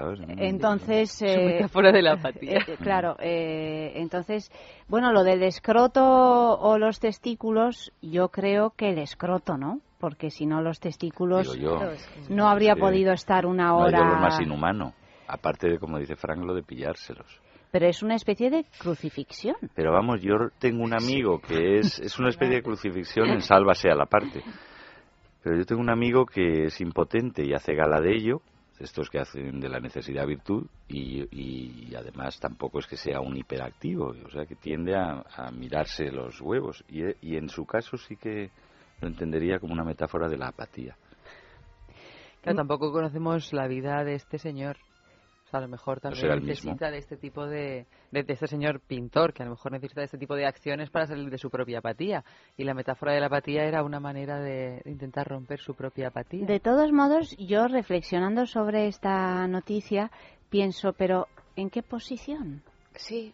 Es no, pero decir, eso, en- porque claro, no sí, has claro. visto el vídeo ni has, puesto, no has visto ninguna No, foto. no, yo no he querido Pues mira, ver el Yo te vídeo, explico porque Por un eso te lo preguntas todo, porque te niegas a informarte y a Bueno, verlo, pues no, entonces pero que yo las imágenes prefiero no verlas. Estaba sentado en, en el suelo con las piernas cruzadas pero muy abiertas. Y ahí se clavó. Él mismo, con un martillo. clavó. Sí, sí, él mismo.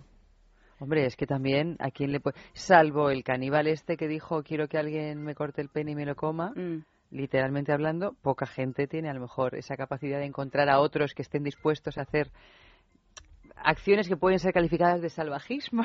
Pero de, salvajismo contra uno mismo. De todas maneras, hay que echarle huevos. ¿eh? mejor dicho. Mejorando lo presente. Y vodka. Mucho vodka, tienes razón. Claro, ahí hay un elemento que no hemos tenido en cuenta, Frank, que es el vodka. El vodka, el vodka. El otro día leí que un ruso había tratado de violar a un mapache y le había quitado medio pene. Un ma- Eso- un mapache, ruso el ruso El mapache? el ruso. Había tratado de buscar a un, un mapache para hacerlo, muy borracho, y el mapache le mordió claro y salió corriendo con... Pero Hombre, buscaba un mapache razón. a sabiendas de que era Estaba un un gru- mapache era o un buscaba un grupo de- mapache... un grupo de cuarentones rusos borrachos, es noticia en internet, eh, buscó algo alrededor, no había nadie, claro, nadie humano. Pero encontraron un mapache, trató de hacerlo con el mapache, el mapache le mordió y salió corriendo con la mitad de... Como ¿Cómo el sería- natural, ¿Cómo claro. sería el ruso que entre los otros 39 no encontró a nadie más que a un mapache? Imagínate. Que escogió un mapache en lugar de sus 39 compañeros. No necesita la otra mitad, que se la clave el ruso. Es como esa noticia que ha dado la vuelta al mundo también a través de Twitter de esta pandilla de amigos que han robado un eh, lama, o una lama, un Llama. lama, un llama, Una eh, o sea, llama. es, Una eh, llama. una Una llama, llama, eso. el animal. Una llama. No un sacerdote tibetano. No, Ah, no, yo es no. que estaba pensando en un sacerdote también. Digo, El pero- Dalai Llama. Lo, lo he dicho, Dele la bienvenida. lo he dicho en mi otro idioma, lo he dicho en italiano, perdonadme. Eh, bueno, una llama, han robado una llama y se han dedicado a llevarla por ahí de juerga, de marcha, a las discotecas, en el metro, haciéndose fotos y tal. Total, que acabó la noche que los metieron a todos en la cárcel. Sí, sí, sí, eso lo he Y a la leído. Llama la Creo que devolvieron a su Hollywood ha comprado el guion para También. un disparate de estos. Bueno, esto, salvando las distancias, yo no sé si os acordáis de cuando eh, a Madrid llegó esta exposición tan famosa de las vacas pintadas de diferentes colores. En la Plaza de Lavapiés, mm, que yo vivía ya por aquel entonces por esa zona, mm, seis de la mañana de un sábado y te encuentras a un grupo de gente a golpes con la vaca, porque esas vacas estaban bien ancladas al suelo y además pesaban un montón, y se la subieron a su casa que estaba en la misma Plaza de Lavapiés, por supuesto despertando a todo el mundo que estaba por Hombre, ahí, mm, policía incluida. Entonces se la subieron y cuando se la subieron tuvieron que desalojar la casa, vaca incluida, para ir a comisaría. Fíjate, qué metáfora de la apatía. Me está entrando ahora una metáfora de la apatía que me quedo aquí dormido. Eh, bueno, es que entra mucho agotamiento. Cuando la gente hace estas cosas dices, ¿pero por qué? Sobre todo un agotamiento ético. Un agotamiento ético, ¿no? Y, y este hombre. ¿cómo se llama? Pi- Piotr Pavlensky, Pavlensky, eh, ¿habrá conseguido sacar a la sociedad rusa de su apatía? Yo me preguntaría si se habrá conseguido sacar su- los testículos del suelo del Kremlin. Sí. ¿Cómo ha sacado luego los clavos eso? Pues con... De la Plaza Roja. Mm, Con, unos- ¿Cómo lo lleva? Con con un- unos alicates. unos alicates, Eso ya, eso ya no... Unos Yo sé que él sigue vivo, pero Sigue vivo. sigue vivo. Me- también me estaba acordando, ¿tú te acuerdas? coleando. Y coleando. Y coleando.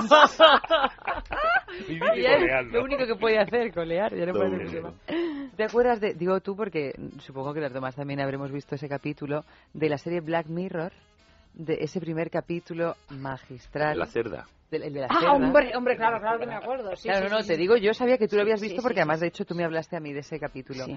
Cuando al final todo se demuestra que había sido una maniobra de un artista, era, eh, no sé si lo habéis visto, pero vamos, le proponen al primer ministro británico que tiene que follarse a una cerda en directo delante de toda la nación si sin quiere. trucos. Para sin que trucos, liberen- para que liberen a la, a la princesa a Que la- habían raptado. que habían raptado bueno luego se descubre que había sido todo una no una maniobra sino una supuesta obra de arte de, de un artista que acaba quitándose la vida. Y me pareció un giro muy interesante de esa peli, de, esa- de ese primer capítulo de la serie que parecía una fricada a ver tú cómo luego resuelven. Yo mientras estaba viendo el capítulo digo a ver cómo salen ahora de aquí cómo justifican esto me pareció una manera magistral de poner en tela de juicio todo esto que supuestamente hoy por hoy es arte contemporáneo cuando son no no sé tipo de acciones incalificables Son como happenings, ¿no? Es que sí unas performances ya llevadas a, muy a- lejos. a sus mm, consecuencias más extremas. Sí, hombre, sobre todo lo de la serie. Esto, yo me bueno, acuerdo de esto es una extrema consecuencia, lo de clavarse los testículos. lo- Al menos Sí. vives para contarlo, porque los Sí. que se queman a lo bonzo, o lo que, o sea, ese tipo de. Eso no puede ser. Pero eso no, hay una ideología, hay- hay una ideología que va más allá de, de que quiero hacer una obra de arte. Cuando Marina Abramovic se dibujaba la estrella de David, cuchilla en mano en su propio vientre, también era una cosa bastante extrema. Bueno, el uso del cuerpo como lienzo o como soporte de, de del body art y estas prácticas extremas ya ahora está bastante de moda. Es algo que ha existido siempre. Ahora se habla mucho porque, digamos, ha sido Ha existido el tatuaje, pero no estas aberraciones. no probablemente hayan existido estas estas aberraciones eh, o vamos estas prácticas en, en otras culturas gente que se o sea, esta- no, no sé cómo se llama pero Sí, estas los erosiones del cuerpo sí o sea sí, eso algún- sacrificios para Pero claro, es que lo más gracioso de todo es que esto esté considerado como obra de arte, como este artista, no sé si es chino o coreano, es oriental, que se ha implantado un oído en el codo. Ay, sí. un oído en el codo Un oído en el codo. Pero que no oye, ¿eh? No sé si un oído o una oreja. una oreja será. Una oreja, en el codo, un- sí, una un oreja. oído, sí. Mm, mm. También pues con ganas Sí, de customizar ya tu Sí, propio sí, cuerpo, sí. igual que te customizas el iPhone, pues también tu propio cuerpo, ¿no? Un- pero bueno así es el arte moderno desde Mira, Duchamp si la oreja oyera, aún podríamos decir que ha hecho algo interesante. Es como el chiste este de que nace un niño que es solo una oreja y el padre dice, Dios mío, qué horror. Y le dice la comadrona, no le grite, que es sordo. Bueno, y es como, corto, ¿eh? como eh, y no, no recuerdo eh, quién era este que, que, que hizo aquello tan famoso que era la mierda de autor. Sí, ¿Os Ah, sí, acordáis? sí, sí. Que era un botecito Eh, con la mierda de autor. No, no, no ah, recuerdo quién sí, era, pero vaya. Claro, todo sí, esto empieza de- Arthur o algo así. desde hace ya, ya tiempo Bueno, creo y estamos que llevándolo estos- quizá a las máximas consecuencias. Estos días que he estado fuera, toda esta semana desde el último programa, eh, eh, creo que Madrid se ha convertido en una obra de arte también. Sí, ¿no? es, es- Bóveda. se ha convertido en un basurero. autor, etcétera. sí, se ha convertido en un basurero mientras eh, nuestra alcaldesa pues se toma a cup of coffee, quizá, ¿no? O, Sí. o no sé. Porque parece que no. No sé, pero vamos, ahora el Piotr tendría poco éxito aquí, porque no se le vería con sus Estaría- huevitos clavados entre tanta basura. Entre tanta Moriría basura y una tanta rata. infección. Moriría de una infección antes de morir por desangrado. Alguna pero no, de lo esta". bueno de la huelga de basura es que, claro, como ha pillado en invierno, así no hay una alerta sanitaria, pero ratas, claro. No hay ratas. ¿os No hay ratas. Con tanta basura. No hay ratas. Es que es impresionante. Lo llegan a hacer en no agosto y- Porque tampoco es una ciudad limpia por regla general. Bueno, pero Bueno, pero las hay más sucias, Sí, ¿eh? que tienen luego. mejor más fama. sucias, sí, mucho pero más. la Pero que rata- aún así no hay ratas. En Barcelona hay muchísimas más ratas que en Madrid, ¿eh? muchísimas Claro, más. será por la el mar, el mar, también, sí. sí. Las Eh, ratas han desaparecido poco a poco, devoradas por las cucarachas. Ay, qué horror. Pero no nos pongamos así. Por el flautista de Amelín, que se las llevó a Barcelona. No sé qué es mejor, la rata o la cucaracha. No, la rata, yo prefiero la rata. En todo caso. Hombre. Bueno, estamos la aquí. cucaracha. Yo prefiero la la rata a la cucaracha. la cucaracha, indudablemente. La que no huele mal, por lo menos, la, la cucaracha. Bueno, por eso digo que prefiero la rata a la cucaracha. Frank A el te tema. dices, tú prefieres la rata. la cucaracha no muerde. Además, a- eh, Solo se desliza por tu piel. Es que a las Claro, 2 o y sea, 10 de la mañana estamos de verdad de un morbo que no es el que corresponde.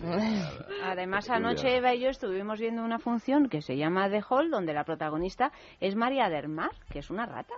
Y oye, y a mucha honra, ahí está, encima de un escenario. Una rata amaestrada. Una rata Amaestrada o drogada, no sé bien yo cuál es la opción. Bueno, una última pregunta sobre esta cuestión testicular. Eh, ¿Encontraríais alguna razón en vuestra vida para clavaros los testículos? O, no sé, tú que eres mujer, Silvia, un pezón a la Plaza Mayor, por ejemplo. ¿Hay alguna razón que os podría llevar a eso? No.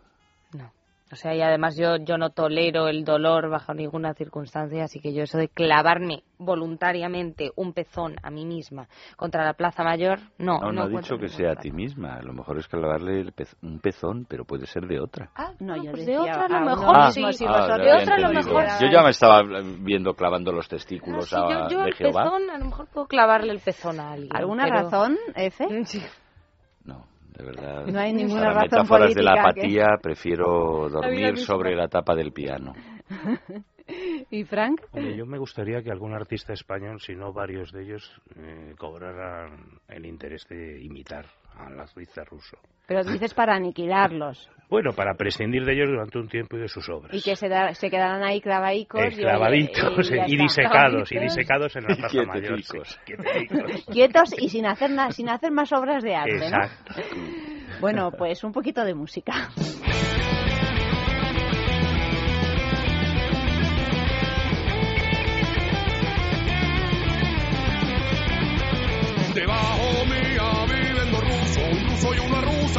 rusos muy. Mi padre dice que la rusa está muy buena, mi madre dice que el ruso bebe mucho. La rusa mide un metro noventa, la rusa se pone todas las noches muy contenta. Cuando el ruso la ve contenta, se le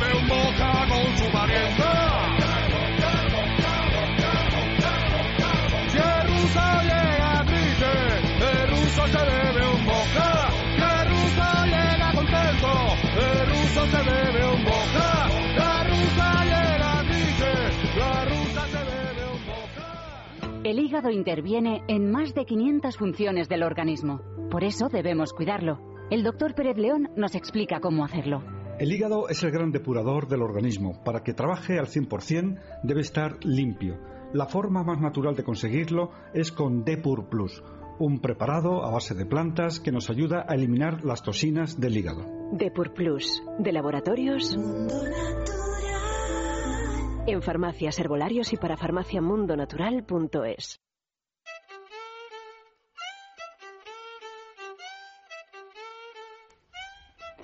Y menudo regalazo tenemos esta semana de nuestra marca Lelo. Regalamos un GG2, que es el vibrador para el punto G líder en ventas del mundo. Su distintiva punta plana es perfecta para explorar esta zona erógena que a veces pues no es tan fácil de encontrar. Silvia, ¿tú crees que existe el punto G? ¿En las mujeres o en los Solo en las general? mujeres hay punto G. Ah, en sí, el hombre es punto P, de Ah, próstata. Pues eso no lo sabía. Yo pensaba que era el punto G. No. Pues, pues, no lo sé, la verdad. No. Eso espero, ¿no? Hay que, hablar, Los- hay que hablar por experiencia propia, porque aquí teorizar acerca de. ¿Vosotros dos, hombres, en algún momento habéis encontrado el punto G? ¡Qué silencio! Yo soy G. Punto de, de segundo apellido, en mi seudónimo. Ah, sí, o sea que habéis encontrado Lo todos insinúo, los lo insinúo, pero es del virtual. mundo.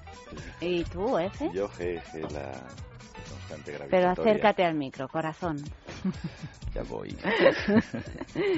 ¿Qué has punto dicho? G, punto G, la gravedad ¿no? terrestre, Mm, a diario. a diario, claro que sí. Bueno, pues eh, para los que no hayáis tenido la suerte de F, los y las, pues está este GG2 que os ayuda a encontrarlo y además a tenerlo siempre bajo el punto de mira. O sea que, ¿cómo puedes conseguir este GG2 de Lelo? Pues eh, muy fácil, yendo a una boutique erótica, la juguetería, por ejemplo, tecleando www.lelo.com, su tienda online, o participando en nuestro concurso. ¿En qué consiste nuestro concurso? Consiste en que os pedimos que enviéis una foto de algún lugar donde hayáis tenido un encuentro sexy o apasionado. O, quizá, algún lugar donde os gustaría tener un encuentro sexy o apasionado. F. Frank. Silvia. Esta mesa. Esta mesa. Siempre tengo que decir lo mismo. Siempre Pues- tienes que decir lo mismo, pero podemos eh, no lo hagan, no paro. mm, variar. Eh, Frank querría quitar el micro para contar la verdad, pero no se atreve. No, está- estoy pensando en cómo atar. Ah, en cómo atar con los cables Ah. del, del micro. esto, esto es muy fácil porque esto se saca. Esto se saca y, Está, está todo pensado. y tienes aquí varios cables, Frank, en caso de que los quieras. Pero si te los llevas esta noche, mañana a las cinco y media de la mañana los tienes que devolver, porque si no me cortan las orejas en pico, ¿sabes? Pe- Pensaba cómo usarlos aquí. Ah, bueno, pues mira, pues tienes material, desde Ya luego. dos. Ya sois dos, con Esta ese tipo de parafilia. Esta la mesa- compañía también. Bueno, es que es una mesa redonda. Mm. Entonces, mm, los caballeros de... Como la de Arthur y los Minimoys. Pues eso, eso mismo. Bueno, enviad esas fotos a sexo arroba es radio punto fm y si a pie de foto nos explicáis qué sucedió en aquella ocasión, pues todavía mejor. Y la foto que más nos guste la premiaremos con este GG2 de Lelo.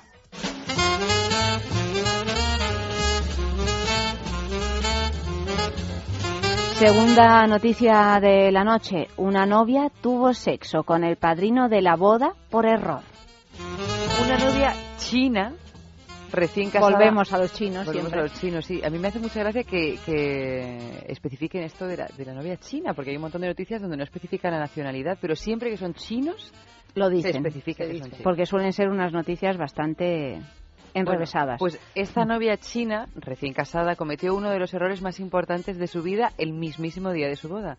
La pobre mujer se equivocó de habitación y entró en la que se encontraba el padrino de bodas y tuvo sexo con él creyendo que era su esposo. La recién casada salió al baño y a su regreso se confundió de puerta. Cuando se despertó y se dio cuenta de lo que había hecho, salió de la habitación y corrió por toda la casa gritando que la habían violado.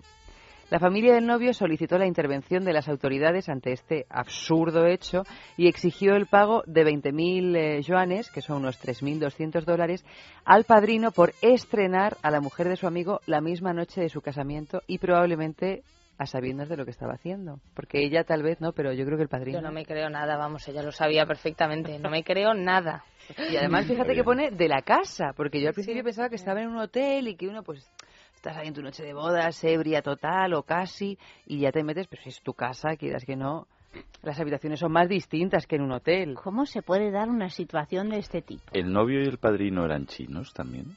Pues probablemente especifica. porque los Yo chinos se creo que sí, solo porque además ellos. eh, la familia del novio solicitó ¿No? la intervención de las autoridades y las autoridades le pidieron esta cantidad de dinero, que yo eh, en yuanes, o sea, en la moneda de China, que yo creo Serían que debían de estar chinos. en China. No, es que digo yo, porque si no, quizá como a nosotros nos parecen todos los chinos iguales, a ella to- todos pero los no las chinos. Ah, tú dices hablan. que se equivocaría si era No, las eh, parejas hablan, occidental. las parejas hablan en la cama. En China también. Pero, Bueno, pero hay algunas que a lo mejor no.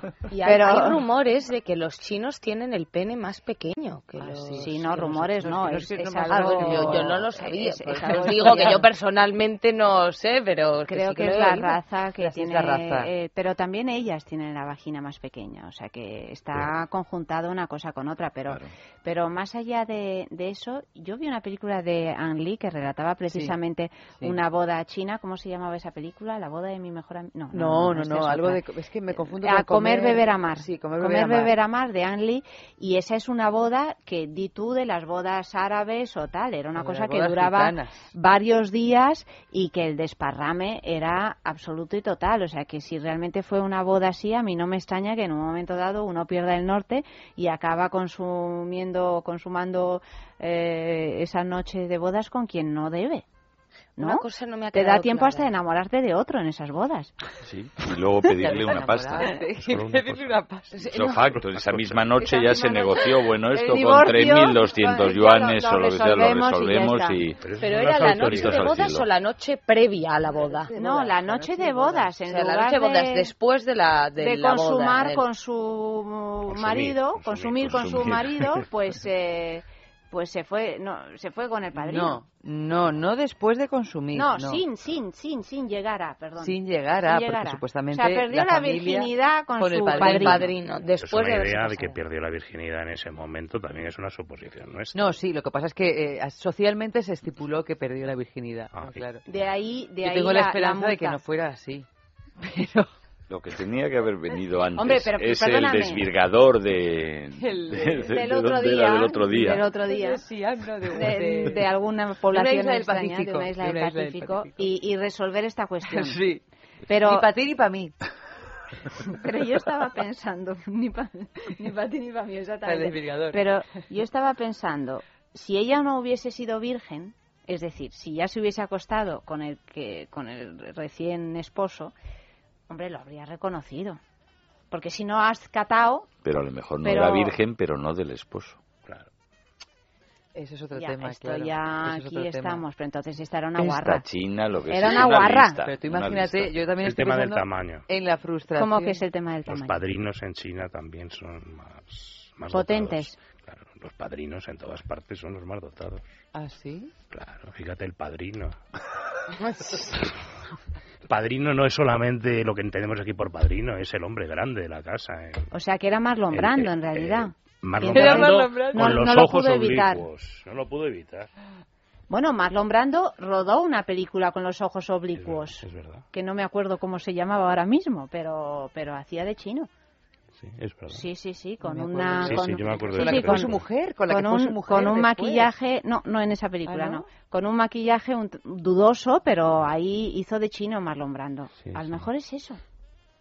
No, no, sí, en- A lo aquí mejor, encontramos eh, conexiones. podemos enlazar, Esto nos lleva al con otra. 11M, Eh, pero ya luego por la mañana. a la conspiración. De todas maneras, yo estaba pensando también ahora en la posible frustración de esta mujer. Tú imagínate que el padrino fuera un gran amante, que ella no hubiera eh, conocido entre sábanas a su marido y que luego cuando lo conociera dijera... Qué lástima, ¿Por Dios qué? mío. ¿Por qué? Porque a mí... Pero cuando, pero cuando tienes un encuentro, aunque sea fortuito o involuntario, con un gran amante, luego no sales corriendo diciendo me ha violado. No, pero a lo mejor No, alguien no. se enteró, a lo mejor alguien se enteró de que, oye, porque digo yo que O y los el novio y el novio claro, nos hemos también puede quedado toda la Estamos aquí. noche. ¿Qué hacía el novio mientras tanto? Pregunta. Yo al novio yo lo imagino borracho tumbado en la claro. cama sin enterarse de nada, básicamente. Intentándolo hacer so- montarse sobre una pequinés. A lo mejor. O sea, yo creo que. Pero, pero también fija- fijaros que enseguida hemos eh, eh, culpabilizado a la novia, porque en realidad a lo mejor fue el novio que dijo: Mira, yo no puedo, chico, hazlo tú. No, pero entonces no hubiera salido diciendo, me han Claro, violado, y me han pero violado. es que el tema es que ella se equivocó de habitación. Ella salió de la Ya. habitación del padrino.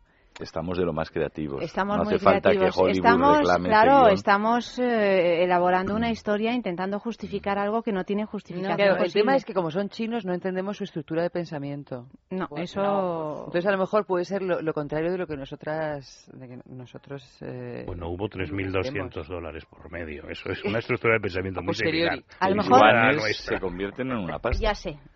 Era el regalo de bodas. Eso es la dote. La dote. Eso es. La una manera padrino, una extraña manera de, de conseguir y- eh, 3.200 yuanes o, o lo que fuera. Es eso, quizá. Bueno, vamos a seguir reflexionando sobre este tema con otro poquito de música.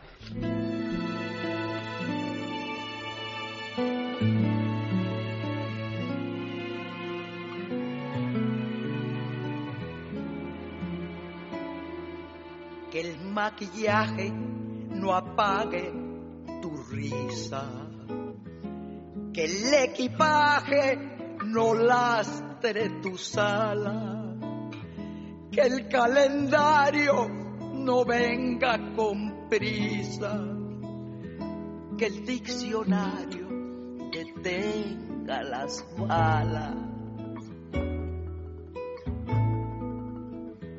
que las persianas corrijan la aurora, que gane el quiero la guerra del puedo, que los que esperan no cuenten las horas, que los que matan se mueran de miedo, que el fin del mundo te pille bailando, que el escenario te tiña las canas, que nunca sepas ni cómo, ni cuándo, ni siento volando, ni ayer, ni mañana. Que el corazón no se pase de moda que los otoños te doren la piel. Que cada noche sea noche de boda. Que no se ponga la luna de miel. Que todas las noches sean noches de boda. Que todas las lunas sean lunas de miel. Y con esta canción tan triste de Chabela Vargas sobre una noche de bodas, pues eh, nada, damos el punto final a, a esta noticia china. Pero vamos a otra. vamos a otra. El titular es el siguiente. Un hombre, yo creo que es lo que. eh, yo creo que Efe y Frank no se van a sorprender porque es lo que les pasa a ellos.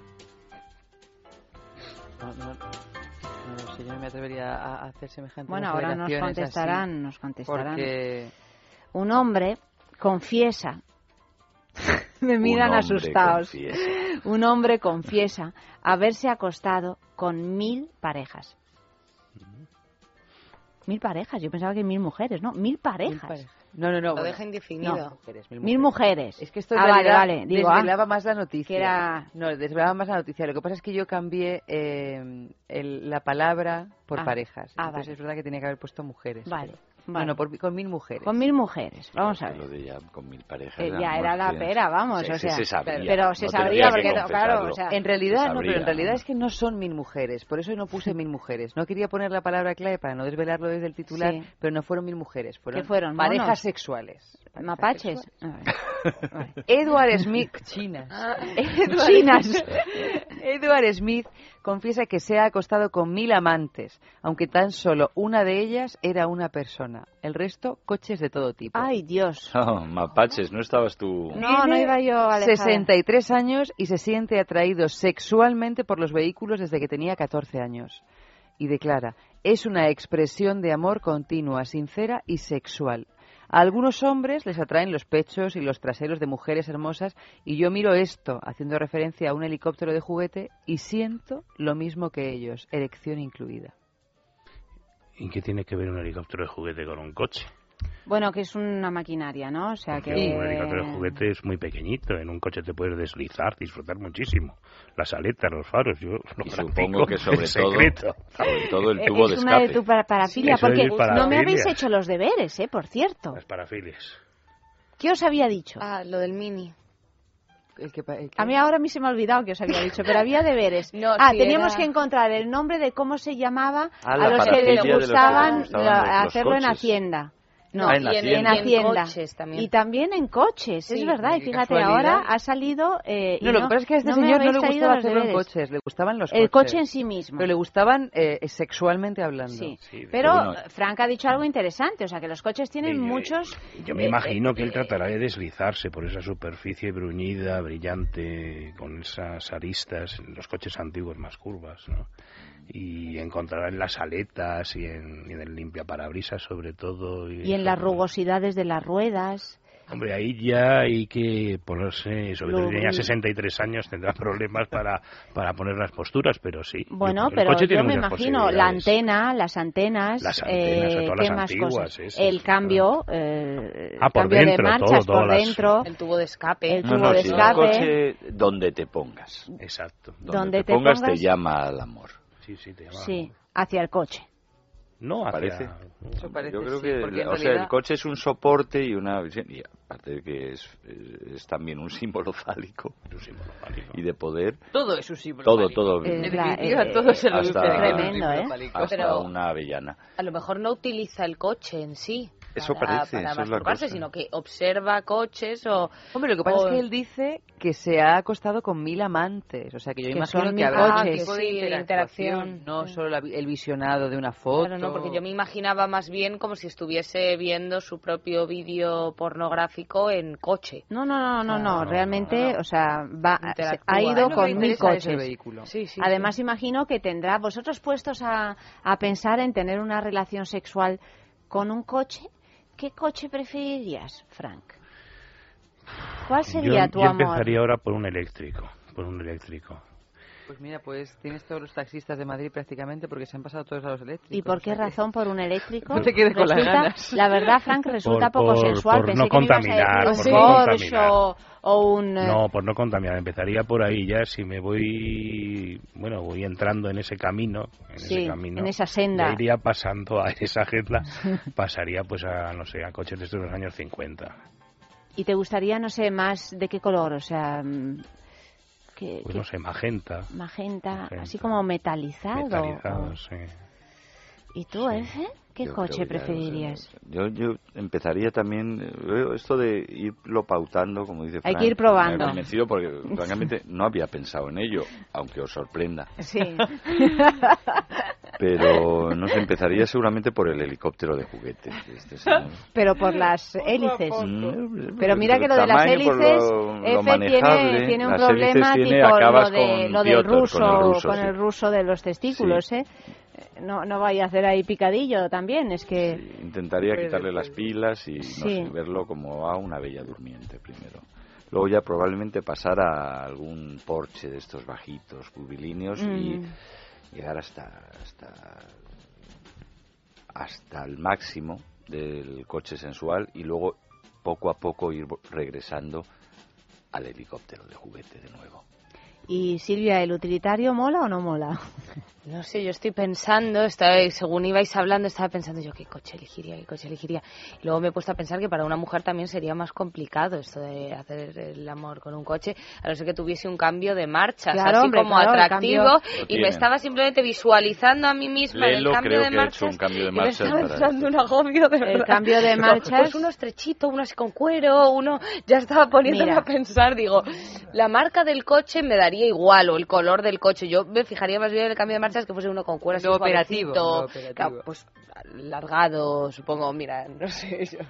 Pero pa- tendrías también más cosas, porque tendrías también, por ejemplo, se me ocurre los cinturones de seguridad. Pues Para darle también una- un punto así sadomasoquista. Ah, Punto bueno. BDSM. O sea, el punto BDSM junto con la, el cambio de marchas y, y un chorrillo de aire acondicionado, no sé.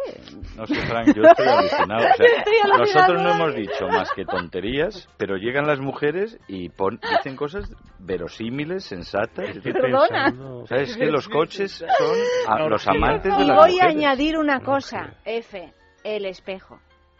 Fundamental. Fundamental. ¿Pero qué es Con el el espejo, retrovisor? el retrovisor o el de los laterales, ahí puedes incluso admirarte a ti misma. Ah, pues sí.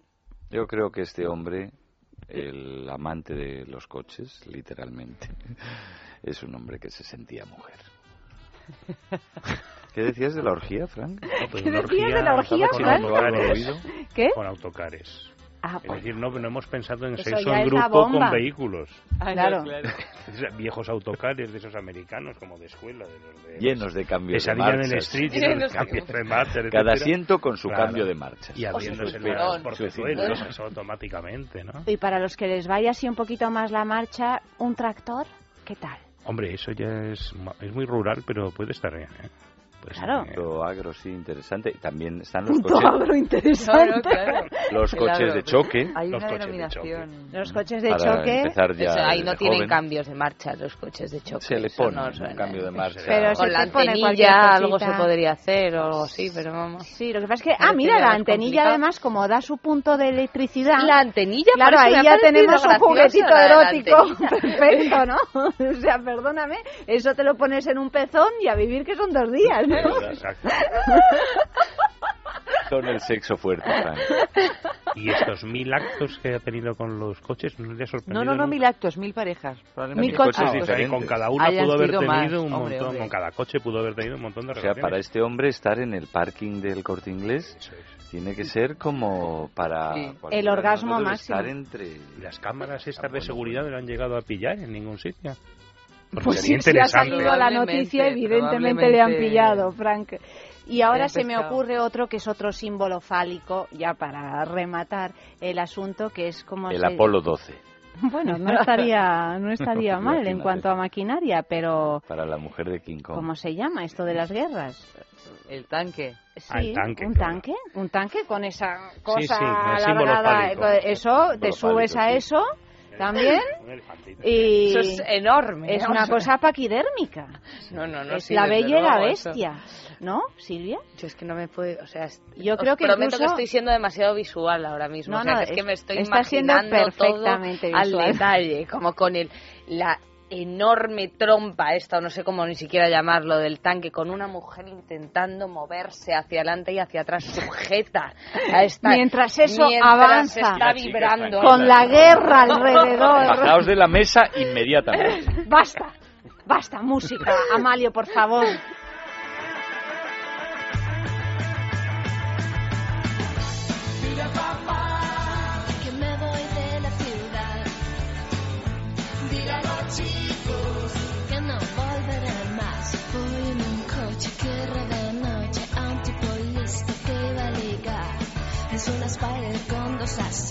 Coge 200 sin apretar. Dile a papá que me voy de la ciudad. Dile a los chicos que no volveré más. En la autopista las rayas bailan como coristas de cabaret. Las patrullas de carretera pintan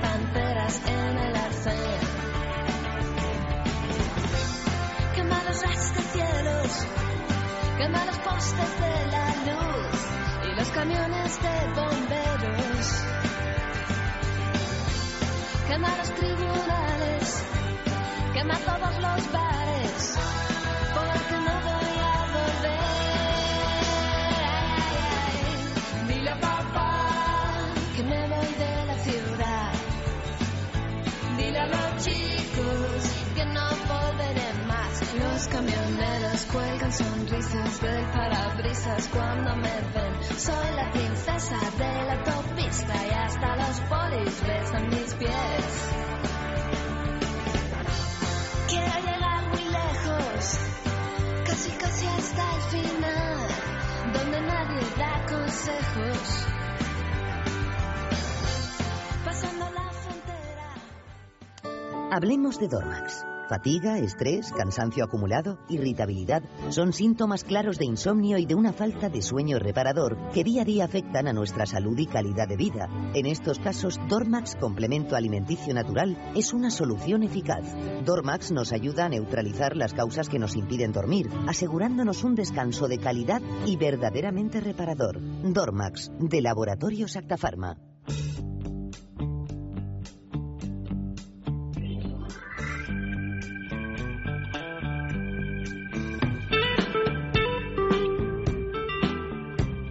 Y para tener una vida sexual sana, con coches, sin ellos, con chinos, sin chinos, eh, como sea, pues hay que tener el hígado en un estado perfecto. Y para tener el hígado bien, pues Depur Plus, que es un producto natural compuesto por un grupo de plantas con acción drenante, depuradora y regeneradora del hígado.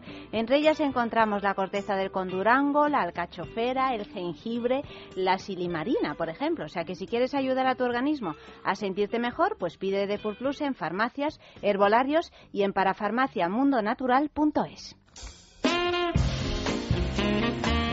Ay, qué penita tan grande porque nos acercamos a la última noticia de la noche. Y Vicente, que no se va nunca a casa, porque es que, claro, dice, ¿para qué me voy a ir a casa si dentro de tres horas empiezo con Federico Jiménez Los Santos?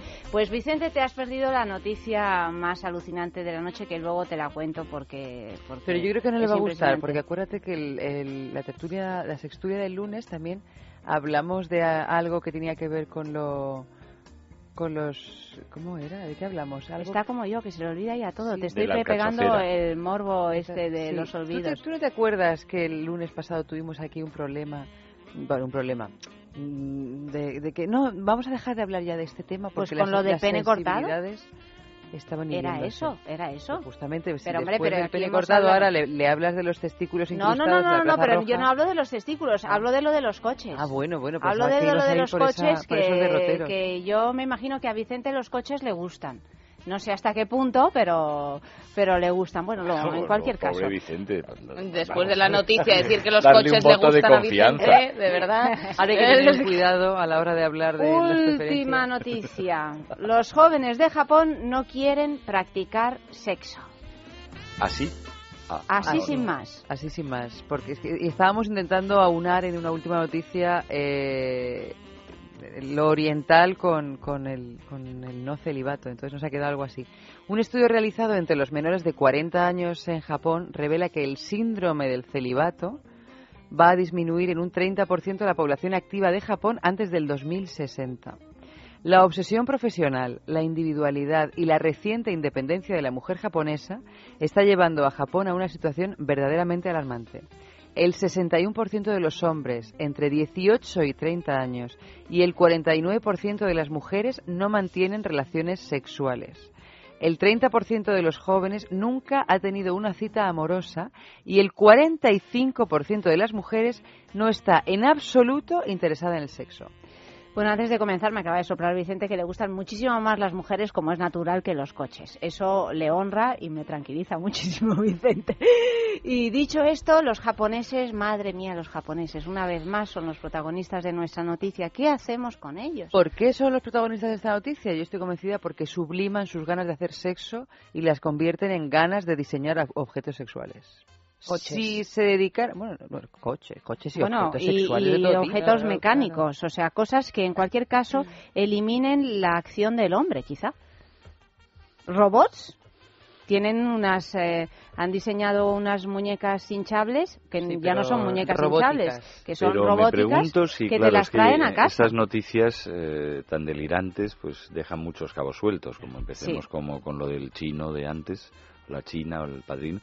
Eh, si no, no están interesados en, en tener relaciones sexuales eh, con otros humanos O, o es que eh, su, su nivel de deseo y de lujuria y de, de- se ha reducido absolutamente. O sea, que ni siquiera piensan en ello, ni, ni, ni Lo hacerlo segundo, con coches. Lo como otro. segundo, más bien lo segundo. O sea, Porque está el síndrome del celibato, que de hecho yo no me acuerdo en qué periódico ha salido hace poco, pero ha sido, no sé si la semana esta o la pasada, en un periódico, parece que era un periódico inglés, o no me acuerdo en qué periódico lo leí, que es un síndrome, vamos, Bueno, importante. ¿Qué es el síndrome del es como un celibato? celibato es la El soltería. indica el síndrome del celibato. O sea, de no, que, Sí, de sí, no no, no, practicar no, sexo. de no practicar sexo. El la celibato apatía es la sexual. soltería. Pero por falta de ganas. Pero otra cosa es el síndrome de la castidad.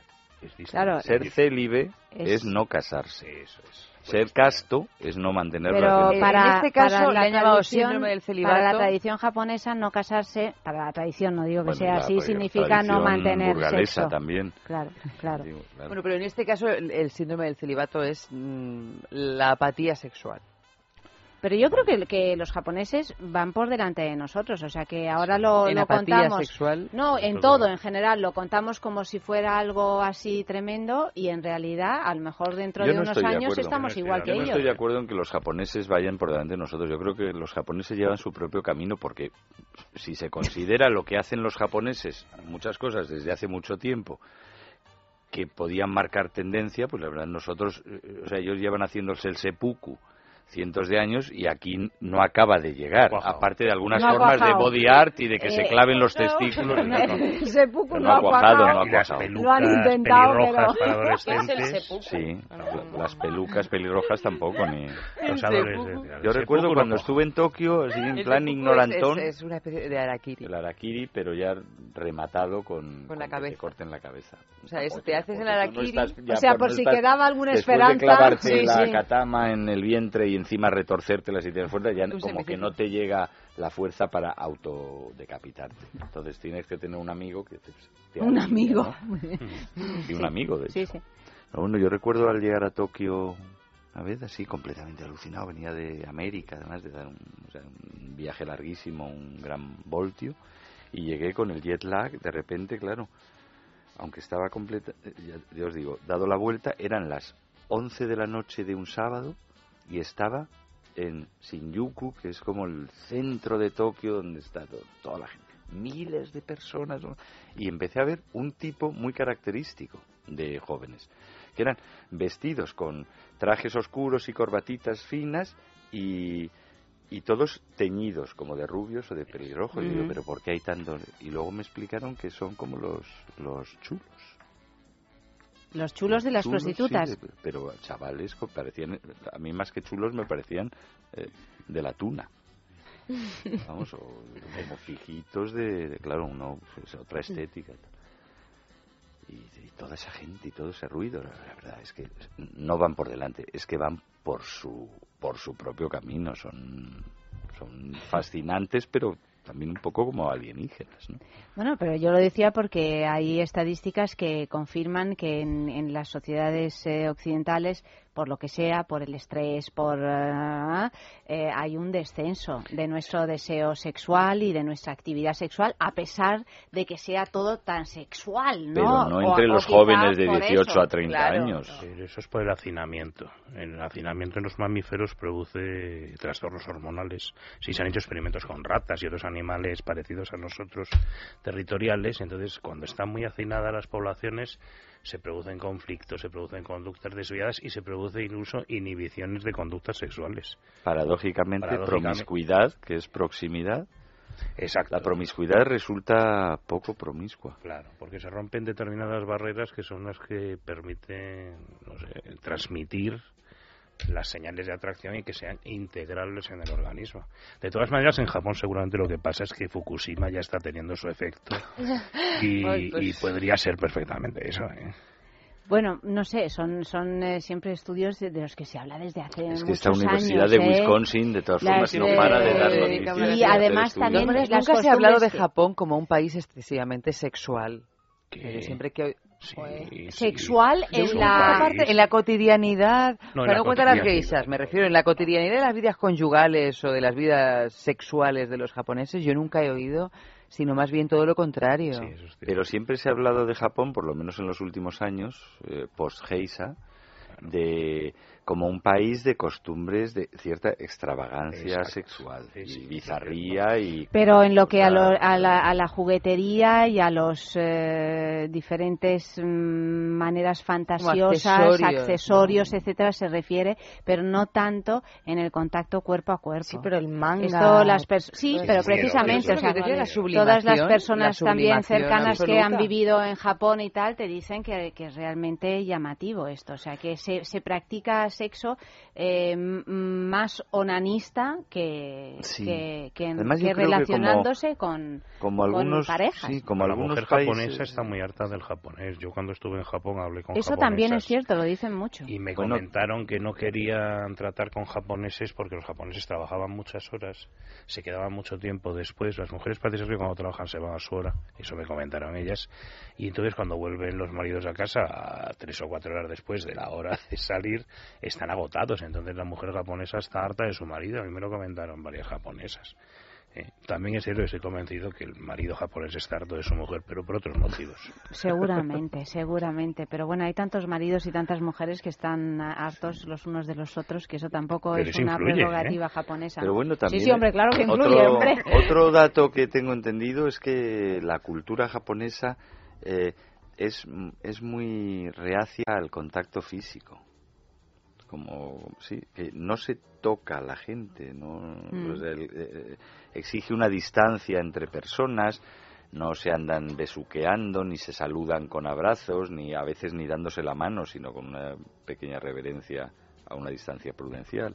O sea, la Sí, distancia mínima de no seguridad es mayor que la de Mm. Europa y sobre todo la del sur de Europa, o pues, probablemente el, sur de Asia. Estamos ya en el norte, ¿no? Porque cuando entras en un autobús o en el metro, cuídate de rozar a alguien No, en nuestro país.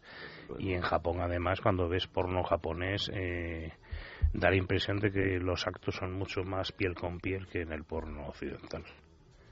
Y son más polimórficos, aunque luego en su vida real estén más distantes por el hacinamiento y por las costumbres de una sociedad jerárquica, luego en la vida sexual son mucho más polimórficos que, que los occidentales. Pero probablemente también en, en el porno, en la imaginería sexual, en todo esto, lo que se hace, como dice Eva, es sublimar Sí, la carencia. Es como la ¿no? carencia y el, incluso la falta de atrevimiento. Es que hasta esto que se considera tan educado de llevar mascarillas cuando estás educado, mí es que yo no sé si es por educación o por pura prevención, por aprensión Sí, o pero fíjate es que, que, esto no es quieren, algo que hacen desde la noche de los tiempos. Sí, ¿eh? sí. Los japoneses eh, pensamos desde a veces. antes de inventarse las mascarillas. Sí, de pensamos que, que, lo, que lo usan porque tienen una miedo, una hipocondria a, a pillar lo que fuera y tal y cual, y sin embargo es algo que, que usan desde hace siglos. Mm, taparse la boca por eh, respeto hacia el otro y por, y por no contaminarse ellos mismos con,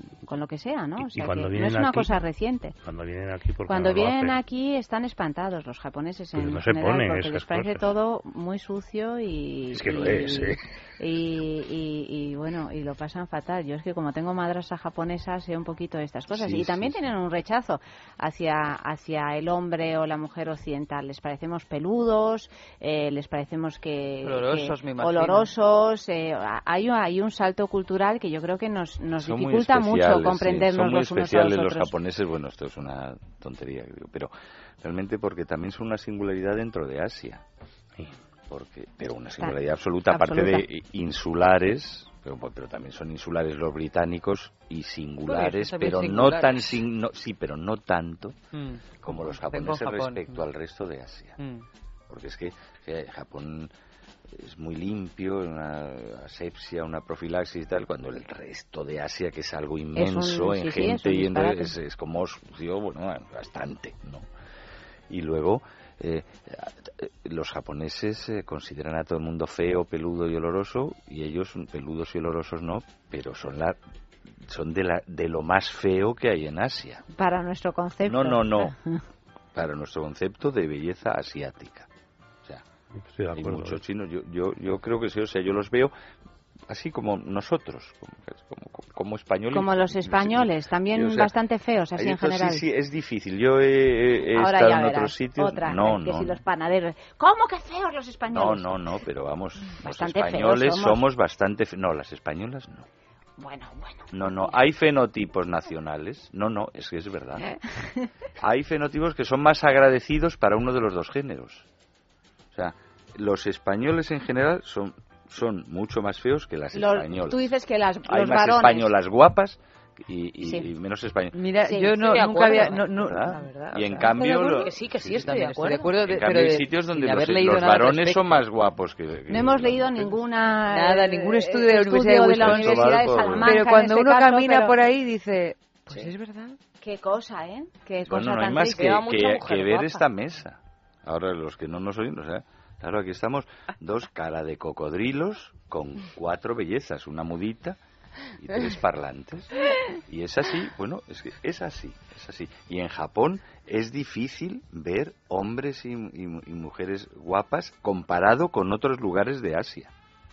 Bueno, sea, pero con- eso en cualquier China, caso, con no el, el sexo, Con con el sexo con- concretamente no tiene que ver. Yo creo que realmente lo que llama Bueno, la... pero nada tiene no, no, sí, estamos sí, sí. delirando Sí, sí, por supuesto, pero yo creo que realmente lo que llama la atención de, de esta noticia concretamente es la falta de conexión entre la vida de las personas, la vida sexual y sin embargo toda la parafernalia de juguetería, de cómics, de películas, de tal, hay ahí como un... eh, Pero eso pasa igual aquí. Dime de lo que presumes y te diré de lo que Aquí careces. no venden bragas forma de- usadas en las máquinas No, dispensadoras. quiere- cuanto Frank. más, cuando más se proyecta hacia afuera algo con los símbolos, es que eh, desaparece de la vida real. Sí, sí. Claro. Por ejemplo, hablamos cada vez más de la libertad, no tenemos casi ninguna, eh, etcétera, etcétera. O sea, no. No, tú lo que inst- eh, eh, eh, tú lo proyectas hacia afuera, exacto, Claro, creas sí, instrumentos fuera y- para es como si tú te pones unas gafas, unas gafas, unas gafas, acabas siendo miope, aunque no sea, si te pones Claro. sonotones, sonotones, y esto sí, pues si Ujú. pones el sexo en aparataje, fuera, pues al final no lo tienes dentro. Claro, lo desvinculas de la Lo piel, lo desvinculas de una cotidianidad, exacto. sí, completamente. Y los jóvenes se suicidaban antes, quedaban para suicidarse, ahora han mejorado, ahora se quedan Ahora simplemente mejorado, sí. para hacer vinafenovítica laica. Señores, se nos acaba el tiempo. Qué penita tan grande, Eva. Buenas noches. Yo he tomado una decisión de una manera absolutamente unilateral Sí. y es cerrar todos los jueves la sextulia Sí, con la canción, canción. Friday I'm in Love de The. Claro que sí, además nos recuerda el primer Nos año. recuerda la primera temporada, la así primera que no lo he temporada de consultado, Desamor, o sea que pero ah, ahí queda eso. Queda, queda estipulado. Frank, muchísimas gracias por habernos acompañado una vez más. Gracias Efe, buenas noches, Adiós, querido. bella. Silvia, que estudies mucho o poco, pero que lo pases bien. A ver, gracias. En producción crea Ballesteros en control, Amalio Varela y a todos vosotros ya sabéis que el lunes a partir de las doce y media de la noche más sexo aquí en Es Radio.